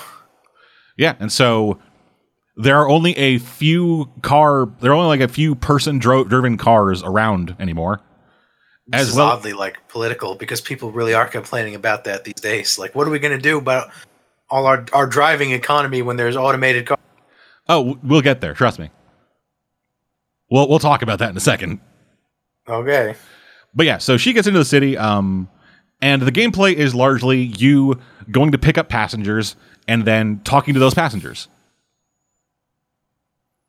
Like they all have their own stories, they all have their own like personalities and stuff, and you just and you just talk to them and try to give them a enjoyable ride experience while talking to them about stuff. Um, and like near the end of the demo, uh, you have been like you've been talking to your friend on like through text and stuff because she was because she had something to deal with and she was going to meet up with somebody. I was like, "Hey, drop me off here. I'm going to go do this thing."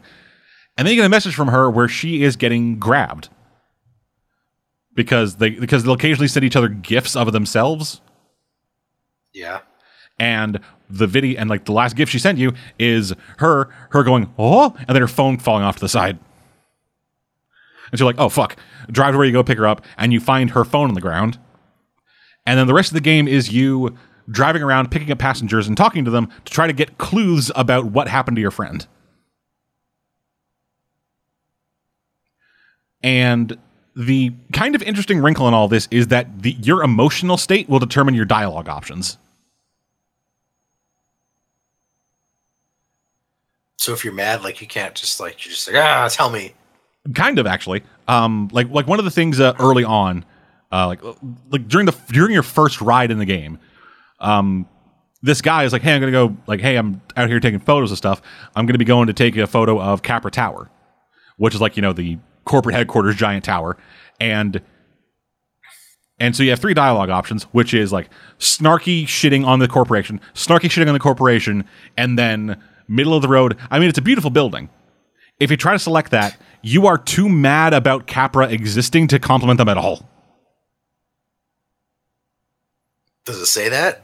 Yeah, like you click on it and it goes, and it go, and, you, and, you- and like, and like this narration kind of comes over. There's no voice actor; it's all written. But like this narration writing comes over. They just says, "It says the the mere mention of Capra makes the makes the skin on my like makes the hair on the back of my neck stand up and my blood boil. I cannot bring myself to compliment them."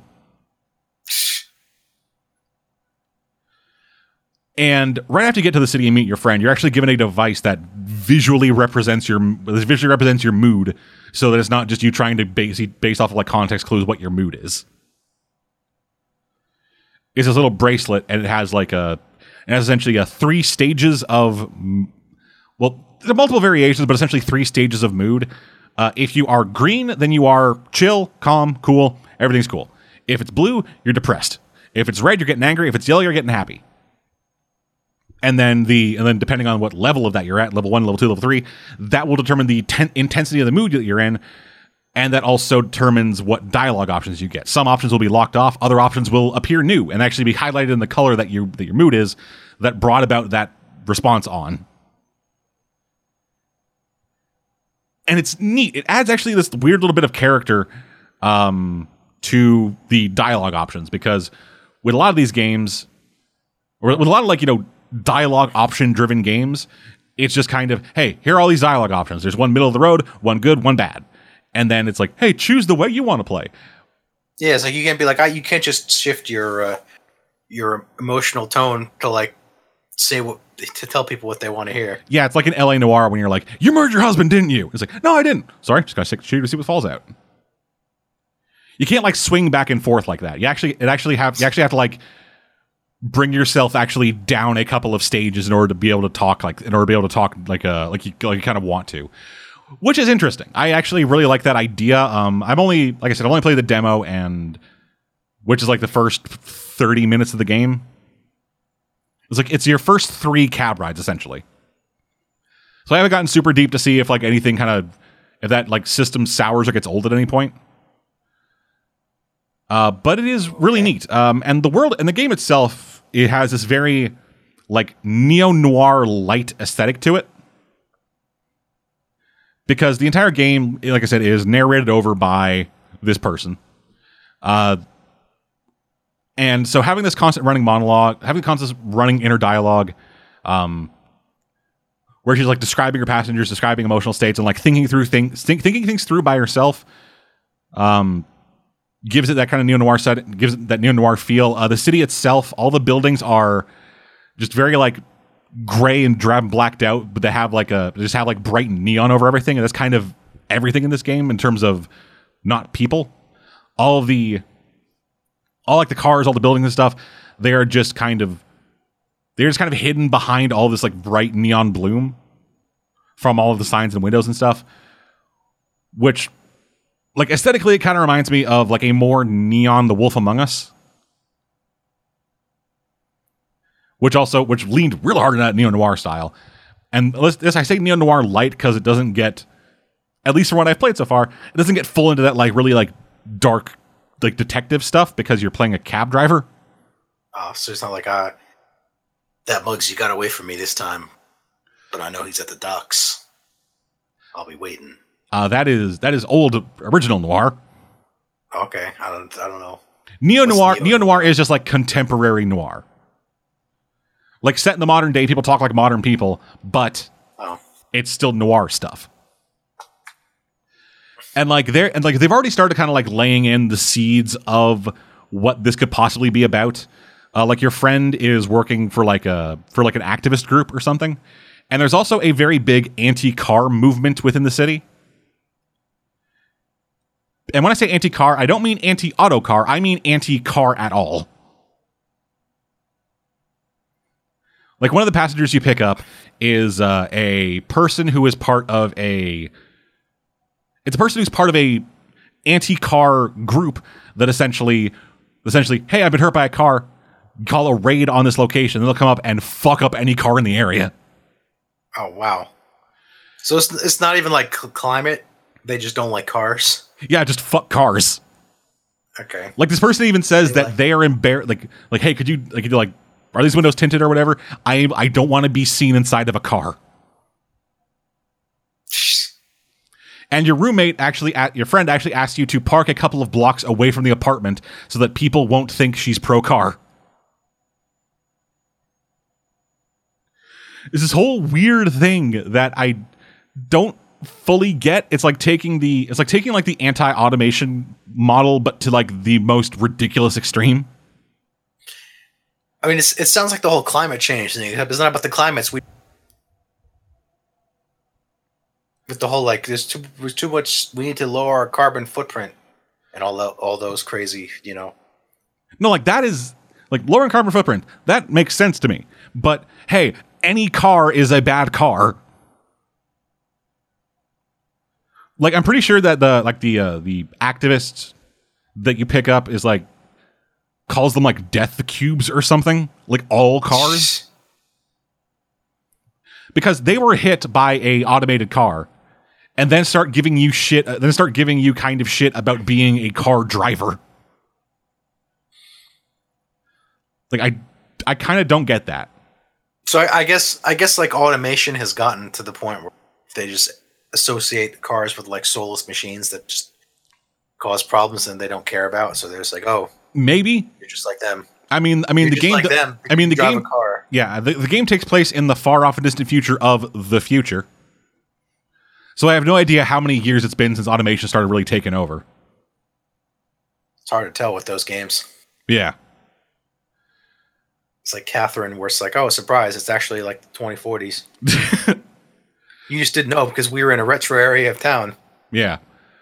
Uh, but yeah, I I was interested in this game a lot actually. Like uh, I enjoyed I enjoyed what I played. I found the uh, I found the idea of the, the like the emotion based dialogue options to be interesting, and I liked I liked most of the look. Uh, the probably the weakest aspect of the game so far has been the actual like character animation because it looks like a kind of poorly done motion comic. Like it looks like they essentially drew. It looks like they drew essentially like one character model, like one character portrait for each person in the game. Put that over a semi 3D, like put that put that as like a texture over a semi 3D model, and just slowly and then just subtly manipulate it to show different emotions. Like like whenever a character is like smiling or something, you can't like I couldn't actually see them smile because or couldn't tell if they were smiling because the movement on their mouth was so minimal that it barely registered as movement. It's like, is that a smile? I can't tell. Yeah. Which actually kind of explains why they have the why they have the fucking bracelet that shows you your emotion so that you can actually get an idea of what your character's emotion is. It's like I'm. Mad. It's, it's like, am I mad? I can't tell. My mouth isn't moving. But Let me look actually, the it- bracelet. but actually yeah, it- I'm mad. It does kind of make sense in the world with the justification they gave. Like justification of it is that by having your emotions literally on your sleeve, you're able to better understand your own emotions and help like keep them regulated, as well as other people are able to better understand your emotions and thus less likely to do like weird fucking social faux pas and like piss you off even more. Oh, so it's, so it's basically like if everyone's if everyone's aware of their own emotions, it's harder for. I. Kind of. Yeah. Yeah, uh, the way that the way that the character described it, at least, it is like everyone has their own emotional superpowers now, which makes no sense to me. But I get where they're coming from in terms of, in terms Yeah, of like the has their own overall idea. Superpowers, like. if you get I, I think the emo- I think when she says emotional fire. superpower, I mean she has a superpower of being able to know what you're feeling. Oh, Also, it determines this by reading your blood. So is it like always inject? Is it like always sucking your blood out? Uh, no, it is it is uh, it's using science to scan your blood from the outside. Okay. It's a it's a fucking sci-fi future device. It doesn't have to make sense. Okay. But yeah, so I was really interested in this game, and so I was waiting for it to come out. It came out. I had no money, so I'm like, I want to review this for the site. So hey, publisher, could you send me a code? And they did. So me, so uh, the folks at Fellow Traveller, uh, they did end up uh, approving my request for review codes. So full disclosure, I was supplied a copy of this game. So going forward, I guess have that paint my opinion as you will. But I I'm interested in this game. I want to see where this goes. Uh, so far, at least from what I've played of the demo and other stuff, the characters, like all the different characters you run into are real fucking characters. Like one guy you meet is part of a like depressing, like a like a cult of depression. Like he believed, like he like this group believes that a giant worm lives under the city in the in the abandoned subway tunnels, and it feeds off of the pain and suffering that happens in the city. So the more pain and suffering you have, the greater reward you will get when the worm finally ascends. This sounds what I think they live in Men in Black. Uh, I was thinking Gears War Gears War Two. Oh, the giant worm trying to sink Jacinto. But anyway, yeah, I Neo Cab's cool. I enjoy it. I have I enjoy what I played of it so far. I will be playing more of it and kind of getting into a review for it that should be coming out in the next couple weeks. But I since I haven't written a review in three years, I have found that now I am suffering from review anxiety. surprised they gave you a review copy. Like, hey, I haven't. Re- Well, like the website, like to i- review yours. well, like the website is still going, and we're also podcasting regularly, Okay, that's true. and like writ- and act- actual written reviews are becoming less and less of a thing. So I guess they're just like, hey, podcast regularly, it's fine. But anyway, yeah, it's just this weird, just like this weird feeling where it's like, all right, I'm gonna play this game for review. Why am I having trouble breathing? I hope they like my review. No, it's not even that. It's like a matter of I don't know if I actually can review it. Oh, I don't know. It's really fucking weird, and I do not so you're understand afraid, it. you're afraid. You're afraid if you don't review it, they'll be like, he lied. Never give him a review copy again. Well, now I am. Oh, okay. What What were you anxious about? I don't know. Just the act of playing a game for review freaks me out now, and I don't know why. Well, I just told you why. That's why. No, I wasn't even thinking about that before. Well, now you are. God damn it. That's why you're. That's why you're anxious. I I've I I read your emotions, your emotional sensor device that you don't have because it doesn't exist. You're not helping. Uh, yes, I am. No, you're not. Shut up. Moving on from there. Uh couple online games that I have that I try to get back into. Um one of them which I already played before, and one of them which is completely new to me. so start with the new one. I tried Dauntless. Dauntless is like Dauntless is like a massively multiplayer instanced Monster Hunter. Where you are playing a slayer, uh, a or- group of people that uh, go to these different floating islands to kill behemoths on them in order to open up new territory for their colony or whatever. I don't know. The whole story thing isn't really a isn't really important. This sounds like mo- this sounds like an excuse for Monster Hunter. Yeah, basically. uh, and so yeah, you fucking fight monsters. They drop items which you then use to craft weapons and armor to then go fight stronger monsters that then drop items for you to craft more weapons and armor. But the big brouhaha with it is that you jump you jump into it and it is a four player multiplayer version of that. So there's a hub world where you get where you get like quest submissions and stuff, and then you go on a hunt and you are put in and if you aren't you don't have a party, then you are put into a random party of four people. That always works well. It has so far actually, like that like it actually works. Everyone hunts the monster. Oh, well, I mean, it doesn't require like complex planning. Nope. You go there, uh, dodge its attacks, hit it a lot, and then you win. Okay, cleric, cleric, you keep the heals and the buffs coming, and uh, all right. The, and there is So- there is so no cleric. Ranger- Every- everyone's a DPS. Ranger, you, you, you need you need to you need to know when when to pull it exactly. If you pull it too early, we'll all die. Okay, let's do this, Leroy Jenkins. So it's none of that. Not from what I have played so far. It seems just if your numbers are good and you don't die, you win. It doesn't require strategic management of characters. Not that I not that I've seen so far. Like everyone, like pretty much everyone is the same class. It's just a matter of how fast you attack based on your weapon. So like Monster Hunter. Yeah, but there is no real strategy. It's just kind of, oh, hey, here's the enemy. I hit, I hit, I hit. It's going to attack. I dodge. I hit, I hit, I hit. And your weapon also determines what kind of dodge you have. Like when you start out, everyone starts out with a long sworder, basically, like the, like the basic starting sword. And then when you dodge, it's just you rolling out of the way. Getting into the game, the first thing I did was switch over to uh, these chained sickle kind of things, chained scythe head, head kind of things, which then turned my dash into like a vertical slide almost, where I'm just like, "Phoom," leaving this like trail of blue energy behind me I like, just kind of dash to the side and then begin to attack, and I attack a bit faster. And then the bonus dance, and then I also get like a thing where if I kill a minion, then my if I kill like a minion of a boss, or like kill a minion of a monster, then my attacks get faster. I don't know. I did not like it.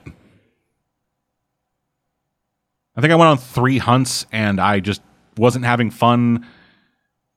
Like it seemed, it seemed like the gameplay loop was not what was not what it was not. It didn't have the same kind of. It didn't hook me at, like at all. Like all it seemed like was just you play to get bigger numbers, to play to get bigger numbers, to play to get bigger numbers. Yeah, that's how that that's how those games work. Is is this a free game? Yes. Yeah, that's how those games typically work. Like, hey, do this again, and again, Yeah. and again, And those games never. And those games aren't really for me. and again, forever. Yep. Uh, the other online game I tried getting back into was Overwatch. Actually, Oh no. Yeah, I had un- I had uninstalled the game like a year ago, and hadn't played it since. And then I was just kind of sitting down there. I saw a bunch of Overwatch memes, and I was just like, "Yeah, sure, let's try it." So I'm back in it. First thing I noticed that made me fucking laugh out loud was so originally what would happen was you just if you go into quick match it would just be quick match and then you go in and then you get and then you just choose what your character is from all of them what you do now is you queue up as these certain character classes. So instead of going in and then trying to fight over which one of you gets to be the fucking sniper you get to choose all right do i want do i want to queue as as fucking damage dealing characters uh, support characters tank characters or all three? And what's hilarious is not only was the wait time for damage dealing characters twice as long as the other two, you actually get incentivized with in game rewards for queuing up as a support or a tank. Like booted the game and it's like, all right, yeah, if you queue as a tank or a support, you get a you get a free loot box. Or it's like, hey, you get twenty five credits, and that keeps Why, happening. Do they, do they do they need like specific types of characters? No, it's because it's because literally every single person who plays that fucking game wants to be fucking like Reaper. Oh, Like every like everyone queued up as like basically everyone like the majority of players queue up as damage. But but so so then, so then because of that there was basically nobody playing as tank or support, so a bunch of people are just sitting in queues waiting. And that's just fucking hilarious to me. I guess so. It might also be because they like uh, took defense and offense and then merged them into just damage. So now there is literally twice the amount of damage dealing characters as there are tanks or supports.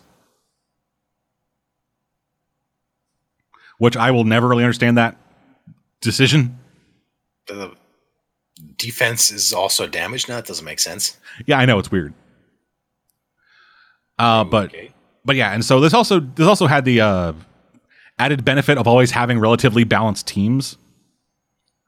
Because if you ever played like competitive, like in the competitive season, then they would say like, "Hey, going into this, everyone say, all right, yeah, two tanks, two healers, two others," and then, but then fucking. The majority of the time, what would happen is that the person who said that would be called a slur, and then they, and then everyone would try. Everyone would end up fighting over fucking Black Widow or Widowmaker. I was like, no, stop it. And there's one guy who is always Bastion, even on attack. And then we get to the end, it's like, it's your fault we lost. No, it's your fault, you fucking asshole. And then more slurs. Because, hey, the Overwatch community So- is incredibly toxic. I'm gonna say I guess the Overwatch community hasn't improved. Uh, it's kind of improved because they've been forced to improve. It's it's it's, it's it's it's telling when your community is so toxic that developers have to intervene. yeah, yeah, it really is. And but yeah, I still enjoy playing Overwatch. Like I am a like I was already a tank and support guy, so just me getting essentially rewarded for playing what I already played is fun. And they also introduced a new um, support character that I really enjoy playing. His name is Sigma. He has a healing grenade launcher. Hmm. As well as a gun, just a regular gun. How gonna say is this gun heal too? Uh, no, his gun kills, his grenade launcher heals. Then his other, uh, like, and his other abilities are like a. It's it's like a little like kind of like an area effect healing thing where you heal yourself as well as others. Um, you pop up a device where just as long as characters are within the area around the device, they can't die. Like, have you ever dropped to zero health and you just bounce back up to forty?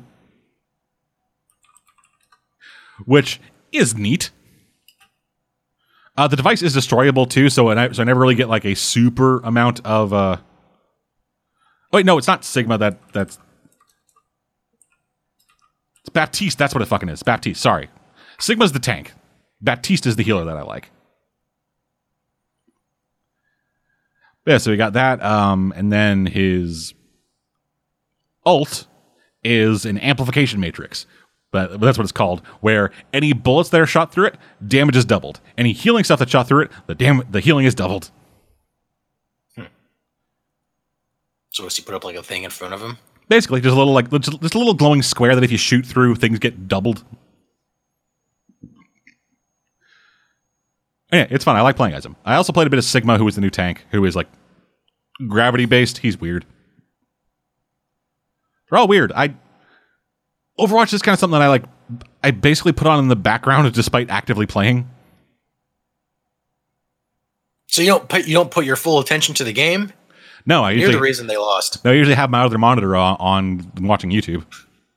I'm watching regular media videos, You scrub. or I'm watching people, You or I'm watching people play Commander games. It's your fault we lost. I- I've never actually listened to an an Overwatch angry rager. So Neither have I because I mute them all. oh, I have the game on So you don't permamute. even- you, you don't even talk to anybody in the game. You're Fuck like, I no. can't. Wow, Why the hell would I? I don't know. So you can cooperate or I, I I'm I'm playing support. I, with air in air in air quotes. yeah, I'm playing support. I'm already cooperating. She's like, I don't need. I just shoot healing grenades at you, and Yeah, basically. I look on my map for the person who is. I look on my map for the person who has the healing icon on them. Run over and shoot him with a grenade, then run away. And that's my sup- and that's my cooperation. It's worked so far. I guess it does. Uh, yeah, and then final thing I've been playing, the thing I've actually been playing the most, which kind of surprised me, uh, is Mafia 3. And the reason this the reason this one surprised me the most with how much time I put into it is because I already tried it before and then uninstalled it. But now here I am, like 15 hours in. Well, what changed? I don't know, because on the outside, like like outside looking in, nothing changed. It's still the same game. It's still the same me, basically. Ah, you know what? I think I'm going to give that Mafia game a second. Try. Essentially, yeah. Essentially, I was just going through my list of games that I play that I have, just looking at stuff I haven't beaten, and I was like, Mafia Three. I don't think I ever gave that a fair shake. I think I just kind of like fell off and never tried, never tried playing it. Let's try putting like all my attention into it. And now I am, like I said, like fucking 15, 20 hours in, and I'm still going. I have taken over most. I've taken over like 50 percent of the city.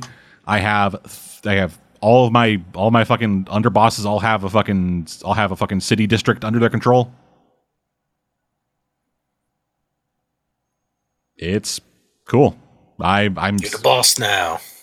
Yeah. Uh, the shooting still doesn't feel great.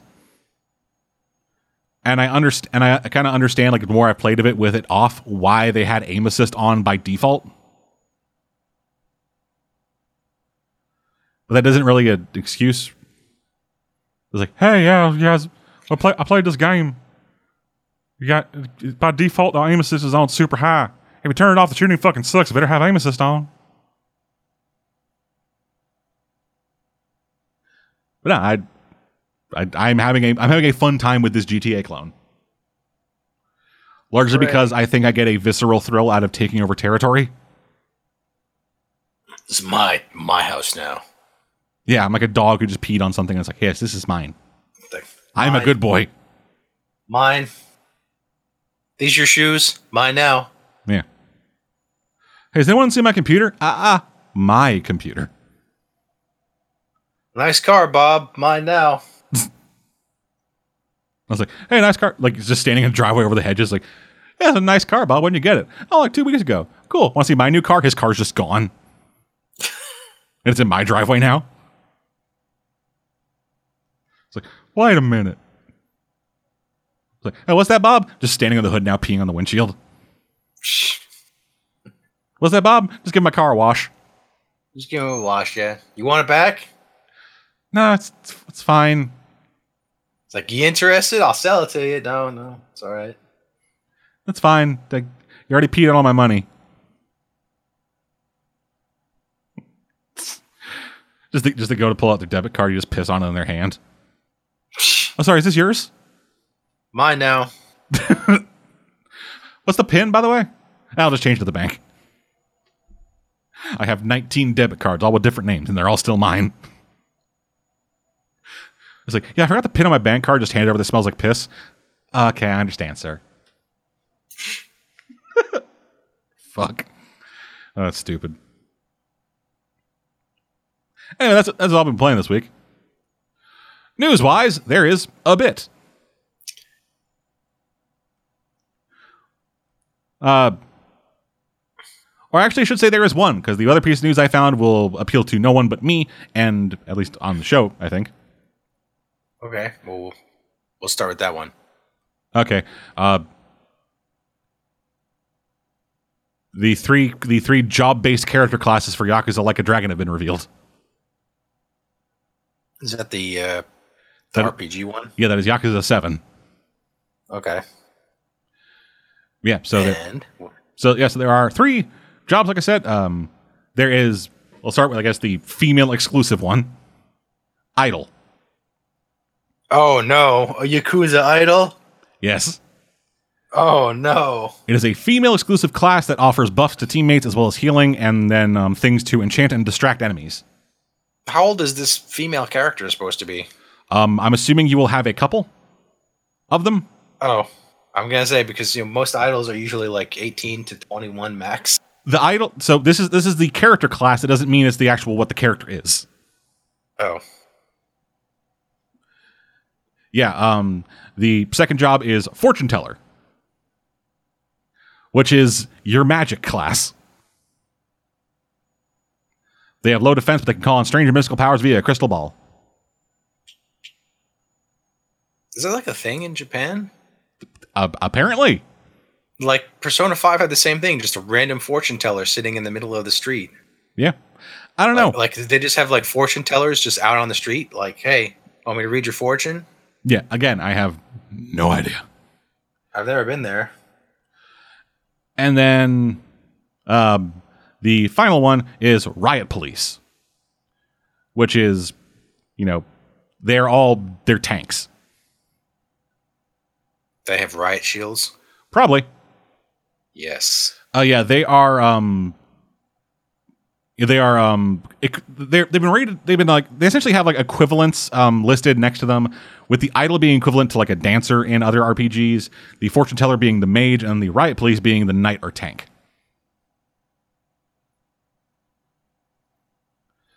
And within these with, with with these jobs, I believe I believe there there might be more um, announced because three seems a bit light. But uh, in order to get there's also several classes that like aren't in like your typical RPG class. yeah, I mean, where's the where- where's the fast hard hitting one? uh, we'll find out I guess as we get closer to release. But uh, yeah, in order to actually apply for these jobs, um, you need to, um, the you need to you need to meet a set you need to, you need, you need to meet a set standard of entry level life experience, which includes stuff like uh, building your stats like charm, mentality, or enthusiasm, and then taking an entrance exam for the job. And then you can just build your class like that. I Okay. I am int- I'm kind of interested. Well, sorry, not kind of. I am really interested in what this fucking game is because I have I'm a I'm a very new but no less devoted fan to the Yakuza series, and this seems real fucking weird. Seems like it's a modern JRPG. Like this entire yeah, but it's the modern JRPG in Yakuza. That's where this thing kind of cuts off. Like how much of how much of an RPG is this game? Like what is like what is Yakuza as an RPG? That's kind of what that's kind of where all of this is kind of coming from. Because I don't know and I'm very interested.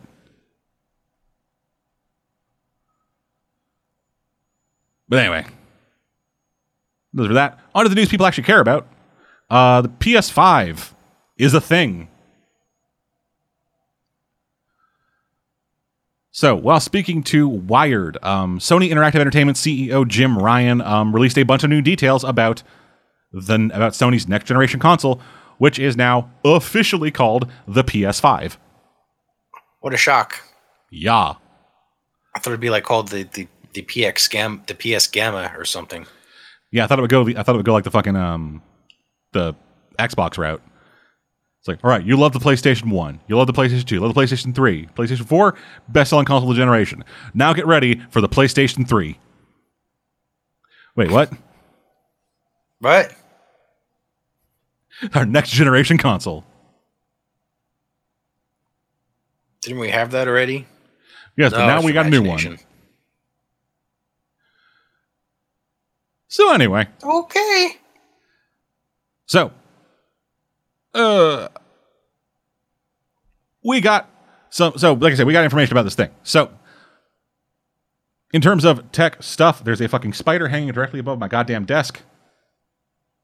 Give me a second, I gotta kill it. Oh no, he found my hidden spider camera.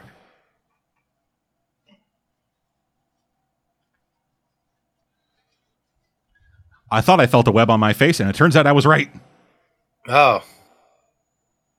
You found my hidden spy camera, cleverly disguised as a spider. Take that, Alex's aunt. Damn. Anyway, so the PS5 uh, will be having a CPU uh, based off of AMD's Ryzen line, as well as a GPU based off of AMD's Navi family. uh, this will mean they'll be able to support ray tracing, a, a lighting and sound effect engine for 3D environments that people have been shooting the shit about for a while now.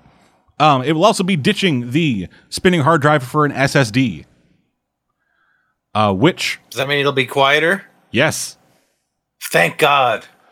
well, assuming that the fan isn't a fucking jet engine. Okay. That's true. Yeah, I guess I guess they'll still need the fan, so all right. Yeah. So SSDs, for those who don't know, stands for solid state drive. It is a format. It is a, uh, s- it is a long term long term storage format, like disk kind of thing. Uh, that instead of using a spinning fucking like sp- a spinning tray of plates uh, to record all that data onto, it is just kind of there. I am I am great with computers. Yes, you are. You know more than I do. Yeah. So according to, um, according to uh, the folks at Sony, um, this with the with the with the SSDs, uh, they have significantly higher read and write speeds than traditional mechanical hard drives.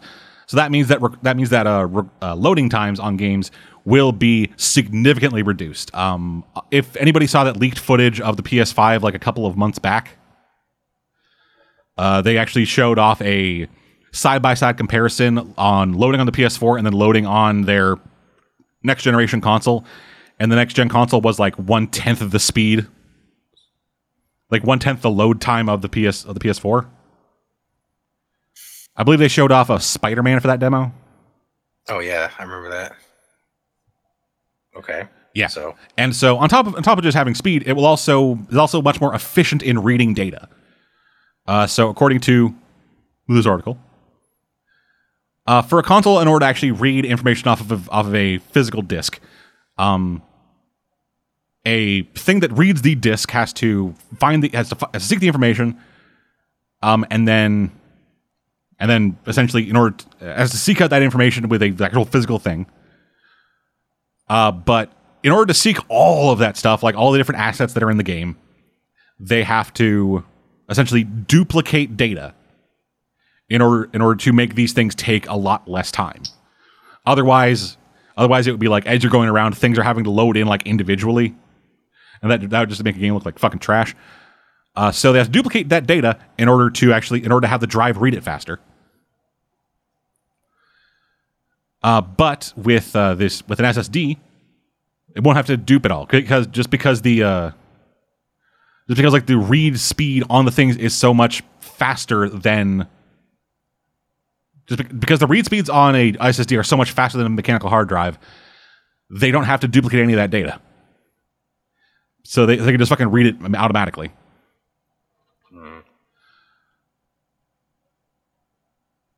Yeah. Uh, so how developers? better. Yeah, so uh, some develop. So there are a bunch of different ways that a developer could use this new, um, could use this like new space. So, fuck. I read this beforehand, and now I'm getting fucking tongue tied. So, with this with this need to no longer duplicate data, this saves a lot of speed. This saves a lot of space for the actual games. Uh, so with this will mean that developers will be able to use this new space in different ways, like creating like bigger or bigger um, worlds, more detailed words, worlds, and then they, it also means they could shrink down the sizes of games and the patches for the games. Uh, then shut off a bit of the then uh, talk a bit about the physical media uh, with the PS5 using 100 gigabyte optical discs, uh, which it you know if it's a 4K Blu-ray player too, because that's that actually is kind of important for the PS for the PlayStations. Like PlayStations are actually the most affordable Blu-ray players out there. which is a surprise. Yeah. Uh, then they moved on to talking about game installation, which will be different. Uh, so, with the simplified game data possible with the SSD, um, Sony is changing up the way that it is able, that you're able to install games on the disk by making it a bit more configurable. Uh, so, according to Mark Cerny, uh, who was like who was lead on architecture for this, I believe, he said, "quote Rather than treating games like a big block of data, we're allowing finer grained access to the data, which means that you will only need to install part of the data of a game. Like, if, say you just wanted to install the multiplayer side of things, or you just wanted to install the single player campaign, or just install the whole thing and then delete the single player campaign later, while still maintaining the multiplayer. If you're one of those people, You're one of those I nerds. only want I only want the multiplayer. I don't care about the single player game. Yeah. Meh. Hmm. Yeah, so that is kind of neat, actually. Like, if I'm being honest. Uh, I don't see myself using it a whole lot, but that might change. Who knows? Let's fucking see that. Uh, they also I, uh, only got a, I only got a PS4 last, I mean, this year, so I probably won't be getting one until like 2022. Probably not. Uh, but anyway. Uh, so they also moved. So then they moved on to uh, show a bit more of the uh, revamped UI, which is the user interface for those who don't know. Uh, so the so the um the what is it? The PS4 um X, the C- PS4 UI was fairly bare bones. Just here's your friends, like here's your friends list. Here's what they're doing. Here's the stuff you can do. Blah. Here's your stuff. Here's your games. Uh, Go away. yeah. Uh, with the PS5 though, um, they've also changed things up a bit so that you could actually, you can essentially from the from the X from the like uh, XMB be able to jump straight from the XMB into a multiplayer game just like instantly instead of having to boot up the game, see what's up, and then join something from that. You just essentially multiplayer servers for games will be listed on the listed, on the XMB as like a choosable option that you can just like launch the game immediately and jump straight into. Uh, it will also have information about like single player missions, like what missions you could do and what rewards you could earn for completing them and stuff like that. And all of that will be just kind of available in the UI. Instead of booting up a game and loading into a section or whatever, you can just kind of dr- jump directly from the mem- menu to where you were. Save in a couple seconds, which that's neat. Uh, they moved a bit. They moved on a bit and showed a bit of the controller. Uh, didn't show too much of it. It was essentially, essentially, hey, this is like the PS4 controller, but different a bit. Uh, specifically, there is specifically there was a I think a big hole in it that was that people believe is for the microphone because there may or may not be some voice driven AI assistant stuff on the PS4, PS5. I mean, Wow. That's like, oh no, it talks to you? Or you used to talk to it? you can talk to it. Oh, that's terrible. Those things never work right for me. Maybe that's the thing. Like they they've been very like, they were very cagey about specifics. Uh, because obviously the system isn't coming out for a while, so why would they give out any information they don't have to? But yeah, uh, one of the things one of the things with the new controller, uh, which presumably will be called the DualShock Five, but that name hasn't been confirmed yet, uh, is adaptive triggers basically uh, the triggers will have a different the triggers will have a different level of resistant resistance depending on what you're using them for. Like instead of just like the examples that they give is if you're shooting a bow and arrow, then the tension you feel as you pull down the trigger to knock the arrow and pull it back will actually increase as you pull further back. Uh, same kind of thing. Uh, same kind of thing with like different kind of guns. It will be like shooting shooting a machine gun will feel different than shooting a shotgun. So they claim. Uh, it also has haptic Okay. feed. Yeah, it also has haptic feedback as opposed to the regular rumble motor. Uh, with with quote highly programmable voice coil voice coil actuators actuators located in the left and right grips of the controller. So yeah, Sounds way too high tech. sounds like a higher tech version of HD Rumble. Yeah. Ah. We're, now ga- we're gaming in the future. We're one step closer to where they just give you a brain implant that lets you like play play things with your eyes closed. no, at that point we just turned into fucking Sword Art. Yeah. Which fuck, that would be weird. Oh yes. I got just hold on. Here we are. Oh yeah, so the next gen controller will be using a USB Type C connector for charging. I'll also have a larger capacity battery, and it feels a bit chunkier, like heavier than other people's stuff. Uh, but you know, that's fine. I don't mind. I don't mind a heavy controller. All the bear to hit someone with if they attack you while you're playing, Exactly. or if you're just or if you're just a sore loser. Hey man, hey man, I know you're playing a multiplayer game. Just pause that and come check this out. Then you just beat him with it. No. You can't pause. Can't pause a multiplayer game. How many times I Uh, but yeah, so that is all the technical stuff that I was able to understand from this article. Uh, they talk a bit about some of the uh, developers using uh, the developers who will be like making games for the system. Um, with a lot of them just kind of going, "Yeah, this shit's cool. This is neat. I want to make games for this thing. This looks neat." Uh, but yeah, so the PlayStation 5 will be available holiday season 2020.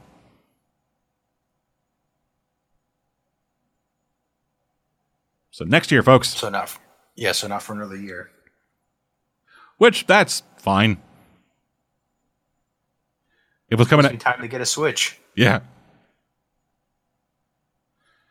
And it'll give me time to maybe save some money. Who knows? Probably not, but you know, I could fucking I could fucking hope. Uh, anyway, that does for news, and that'll do it for this week. Thank you all for joining us. We'll be back. Some point more of this shit. Until then, I'm dead. And I'm Alex. And we will see you guys next time. Bye. Have a wonderful time.